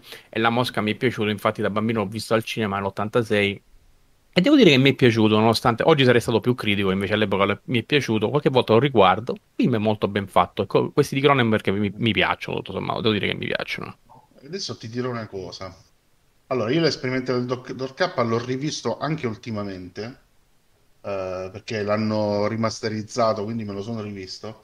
Allora, come mi è accaduto da bambino, perché l'ho visto da bambino, uh, il film uh, non ti coglieva per la vena horror, era più una vena scientifica, mentre la mosca è più horror. Però il senso d'angoscia che ti dà la scena finale sì. nel vedere sentire la vocina la vocina aiuto, aiuto ragazzi dà un'angoscia incredibile e io pensavo fosse una cosa del momento allora che ero bambino, ma ho avuto la stessa sensazione quando l'ho rivisto Tra l'altro, senza fare spoiler anche su un film di 70 anni, dico quando, come, il modo come interrompono la vocina che dice aiuto è proprio sì. forte, terribile. Sì. Sembra una sciocchezza, ma è quello che facciamo a volte noi tutti i giorni della nostra vita senza accorgercene. Io ripeto, l'horror nel mio genere, quindi ho lasciato parlare voi. Sì, sì, sì, sì, sì. Eh, Rox ci fa un'ultima domanda. Quale film eh, d'animazione dell'88, considerato un vero capolavoro, è stato rimasterizzato in 4K Ultra HD e il relativo Blu-ray sarà disponibile in Italia da dicembre? Sai che... mi ha preso per il catalogo Blu-ray? Ma fantascienza okay. o solo... Eh, non lo so. 88 animazioni. 88 ti dico Jessica Rabbit, ma cioè, eh, no, Jessica, otta- mi pare 89. Ho detto Jessica perché ho pensato subito alle forme. Mm. Sai che al momento ci sfugge, quindi Rox magari dici nei commenti qual è il, il film. È l'88. Film d'animazione di fantascienza. Di fantascienza, vado a googolare. Infatti sai che sono anch'io. Comunque... 88. Eh, voglio citare, a parte che ritorno, di Ritorno al Futuro ne abbiamo parlato tantissimo, abbiamo solo accennato qualcosa. Vabbè, eh, resta comunque il classico di, per eccellenza degli anni 80. Direi che è la spina dorsale di quell'epoca, Ritorno sì. al Futuro. E tra l'altro è quello no, che... Ho capito, ho capito. Lei si rivolge a Akira, ragazzi. Sta parlando di Akira perché è stato rimasterizzato ultimamente. Non lo sapevo. Io non, non, avevo pensato a qualcosa di americano, ma dell'88 che da noi è arrivato nel 91. C'è Akira, c'è. Bellissimo, tra l'altro. Non arriva al fumetto, però... Ma, penso che sia lui. Poi fammi sapere, adesso vi sto nel dubbio finché non ho la risposta. Ci scriverà no, nei commenti, io, io no, ecco, io vi dico, quando, mi piace ammettere quando non so, non so di che cosa state parlando, Akira, non, non ho idea. No, ah, è bellissimo. È praticamente, eh, no, cyberpunk, ma è sì, è cyberpunk. No, sto vedendo delle immagini di così ho capito. Cioè, Katsushiro vedo Tomo, tra l'altro fantastico, mi piace molto. Tra l'altro vedo, vedo, qui delle città in stile Capitan Harlock, in stile... Sì, ma è la bellezza Regi- del tratto di Otomo, dei mille anni, infatti. È che lui è molto occidentale come tratto. Non ha quel tipico tratto da mangaka. No, no, non lo, non lo conosco, quindi non avrei potuto né indovinare né parlarne. E tra l'altro la prima volta che l'ho letto arrivò nella versione francese, quindi era colorata. Tra l'altro nell'88 quando voi vedevate Akira io andavo, avevo già la macchina e andavo in giro, quindi avevo Bravo. altro Akira da, Akira da fare all'epoca. Avevo. no, io coniugavo, sai, entrambe le cose. Sì, lo so, lo so, io invece no, io sono stato un vizioso, ho fatto altro. Mannaggia me. Eh, no, però tornando a Ritorno al Futuro è, è colui che comunque ha Uh, diciamo, reso i viaggi del tempo più semplici di quello che eh, dopo hanno cominciato a complicarli con varie eh, situazioni con varie serie, con vari film, secondo me eh, c'è stato un bel caos, ma quello che narra il viaggio nel tempo più semplice è proprio Ritorno al futuro. Allora, se, ti dirò, Ritorno al tu... futuro ci, ci, sono tantissime incongruenze spazio-temporali, però, ovvio, ovvio. però non ce ne può fregare di meno, ma non ce ne può fregare di meno, perché alla fine sono film molto leggeri che ti devono intrattenere e divertire, e poi è diventato un cult e vabbè, perché abbiamo attori che poi comunque sono diventati tutti famosi, e comunque hanno un loro peso. E... Raga, ricordiamoci che io il 2 e il 3, perché il primo purtroppo l'ho visto in, H- in VHS, ma il Pure 2 io. e il 3, io quando è finito il film non sono uscito dal cinema, io me lo sono visto di nuovo, perché erano due film eccezionali. Sì. Tra l'altro girati in back to back nel 2 e il 3. Sì. sì. sì. Ehm, e poi voglio citare un film che io sono particolarmente affezionato, che è Cortocircuito, che non abbiamo citato. Bravo, il, mitico, il mitico Johnny 5. Johnny 5. Johnny 5. Che tra l'altro vedeva anche... Skywalker, non infierire, non infierire per favore. sì, ho capito, ho capito. Ormai tutti, a, in, a, de, nel mondo di Twitch, tutti sanno che io ho fallito con 1,3. E, co- e tra l'altro sono io l'artefice del trappolone, sono fiero. Che io, ho fatto che io, che io non ci sono cascato in quel trappolone. Gli ho fatto anche lo stickers, li ho fatto, li ho fatto lo stickers, è bellissimo. Non ci sono cascato nel trappolone di Roma. Io... Eh, però cortocircuito lo ricordo con molto affetto perché comunque tra l'altro ne fecero du- due di cortocircuito. Sì, però il secondo veramente... Sì, il secondo è meno brioso. Mm, che quando diventa d'oro? O nel primo che diventa... No, è nel secondo che diventa d'oro. Penso nel secondo perché nel primo no. No. Eh... Nel, nel primo diventa punk se non erro. E, e... Mm, no, sempre forse nel secondo. È sempre il secondo, ok, vabbè. Ehm, però, cioè, tra l'altro, c'è Fisher Stevens, che secondo me è uno degli attori più sottovalutati degli ultimi, negli ultimi vent'anni, perché praticamente non ha fatto quasi, quasi nulla, a parte una comparsata in Lost, ha fatto comunque il coprotagonista in Ultime dal cielo, che tra l'altro è una serie bellissima, che ricordo con tan- tanto affetto, eh, però Fisher Stevens non è che abbia, diciamo, si è dato un po' alla regia. No, no, no, perdon- no perdonami. Eh, Fisher Stevens appare nelle... dalla terza stagione di The Blacklist ed è uscito quest'anno dalla, ah, dalla serie perché il suo personaggio l'hanno fatto morire. Un grandissimo attore, Fisher Stevens. Sì. E, ehm, non, non, l'ho recuperato The Blacklist. So che è quella con James eh, Spader. Sì, è una serie stupenda. È una serie stupenda. Eh, però non, non l'ho recuperata. Però io ammetto che nel cuore porto comunque cortocircuito, che secondo me eh... Sì, sì, l'ho visto anche al cinema e mi è piaciuto tantissimo come film. È un film che ogni tanto riguardo con piacere. Se ti ricordi, c'era anche poi un carissimo, carinissimo video musicale di El De Barge che era Who is Jenny? Sì. E, eh, nel, e, sì, che sì, sì. Sì, sì, sì, esatto, molto carino. All'epoca di DJ Television. Demolition Man è del 92-93. Eh. Già siamo però Chaos Hunter non sai usare le conchigliette, perdonami. Sei stato multato per torpiloquio, Channel. Perché? Che ha fatto? Vabbè.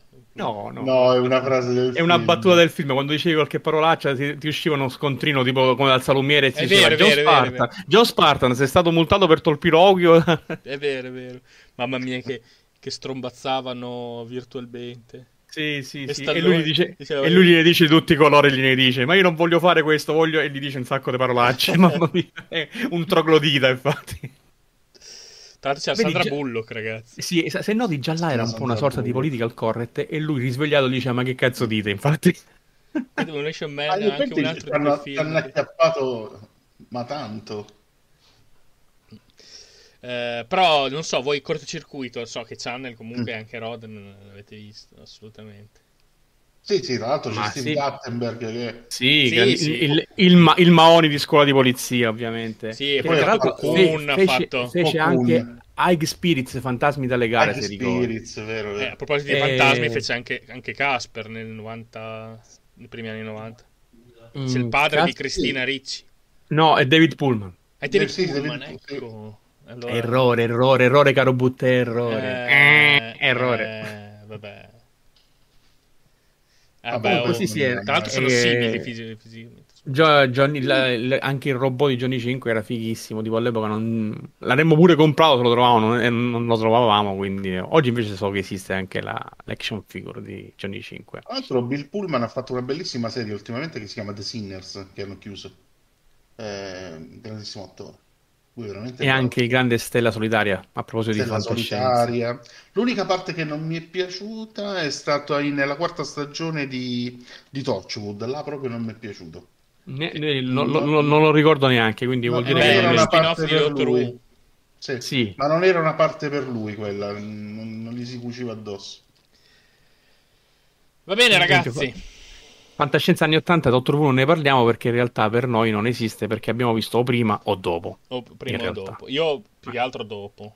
Vabbè che comunque Ritorno al futuro, alcune, alcune film eh, già citati come Howard, come Cortocircuito ovviamente, come Blade Runner. Beh, c'è tanta roba di cui potevamo parlare non abbiamo parlato perché saremmo stati qua 5 ore. Come vabbè, no, vabbè, domani ci stiamo. Per Ritorno al futuro potremmo fare una live a parte.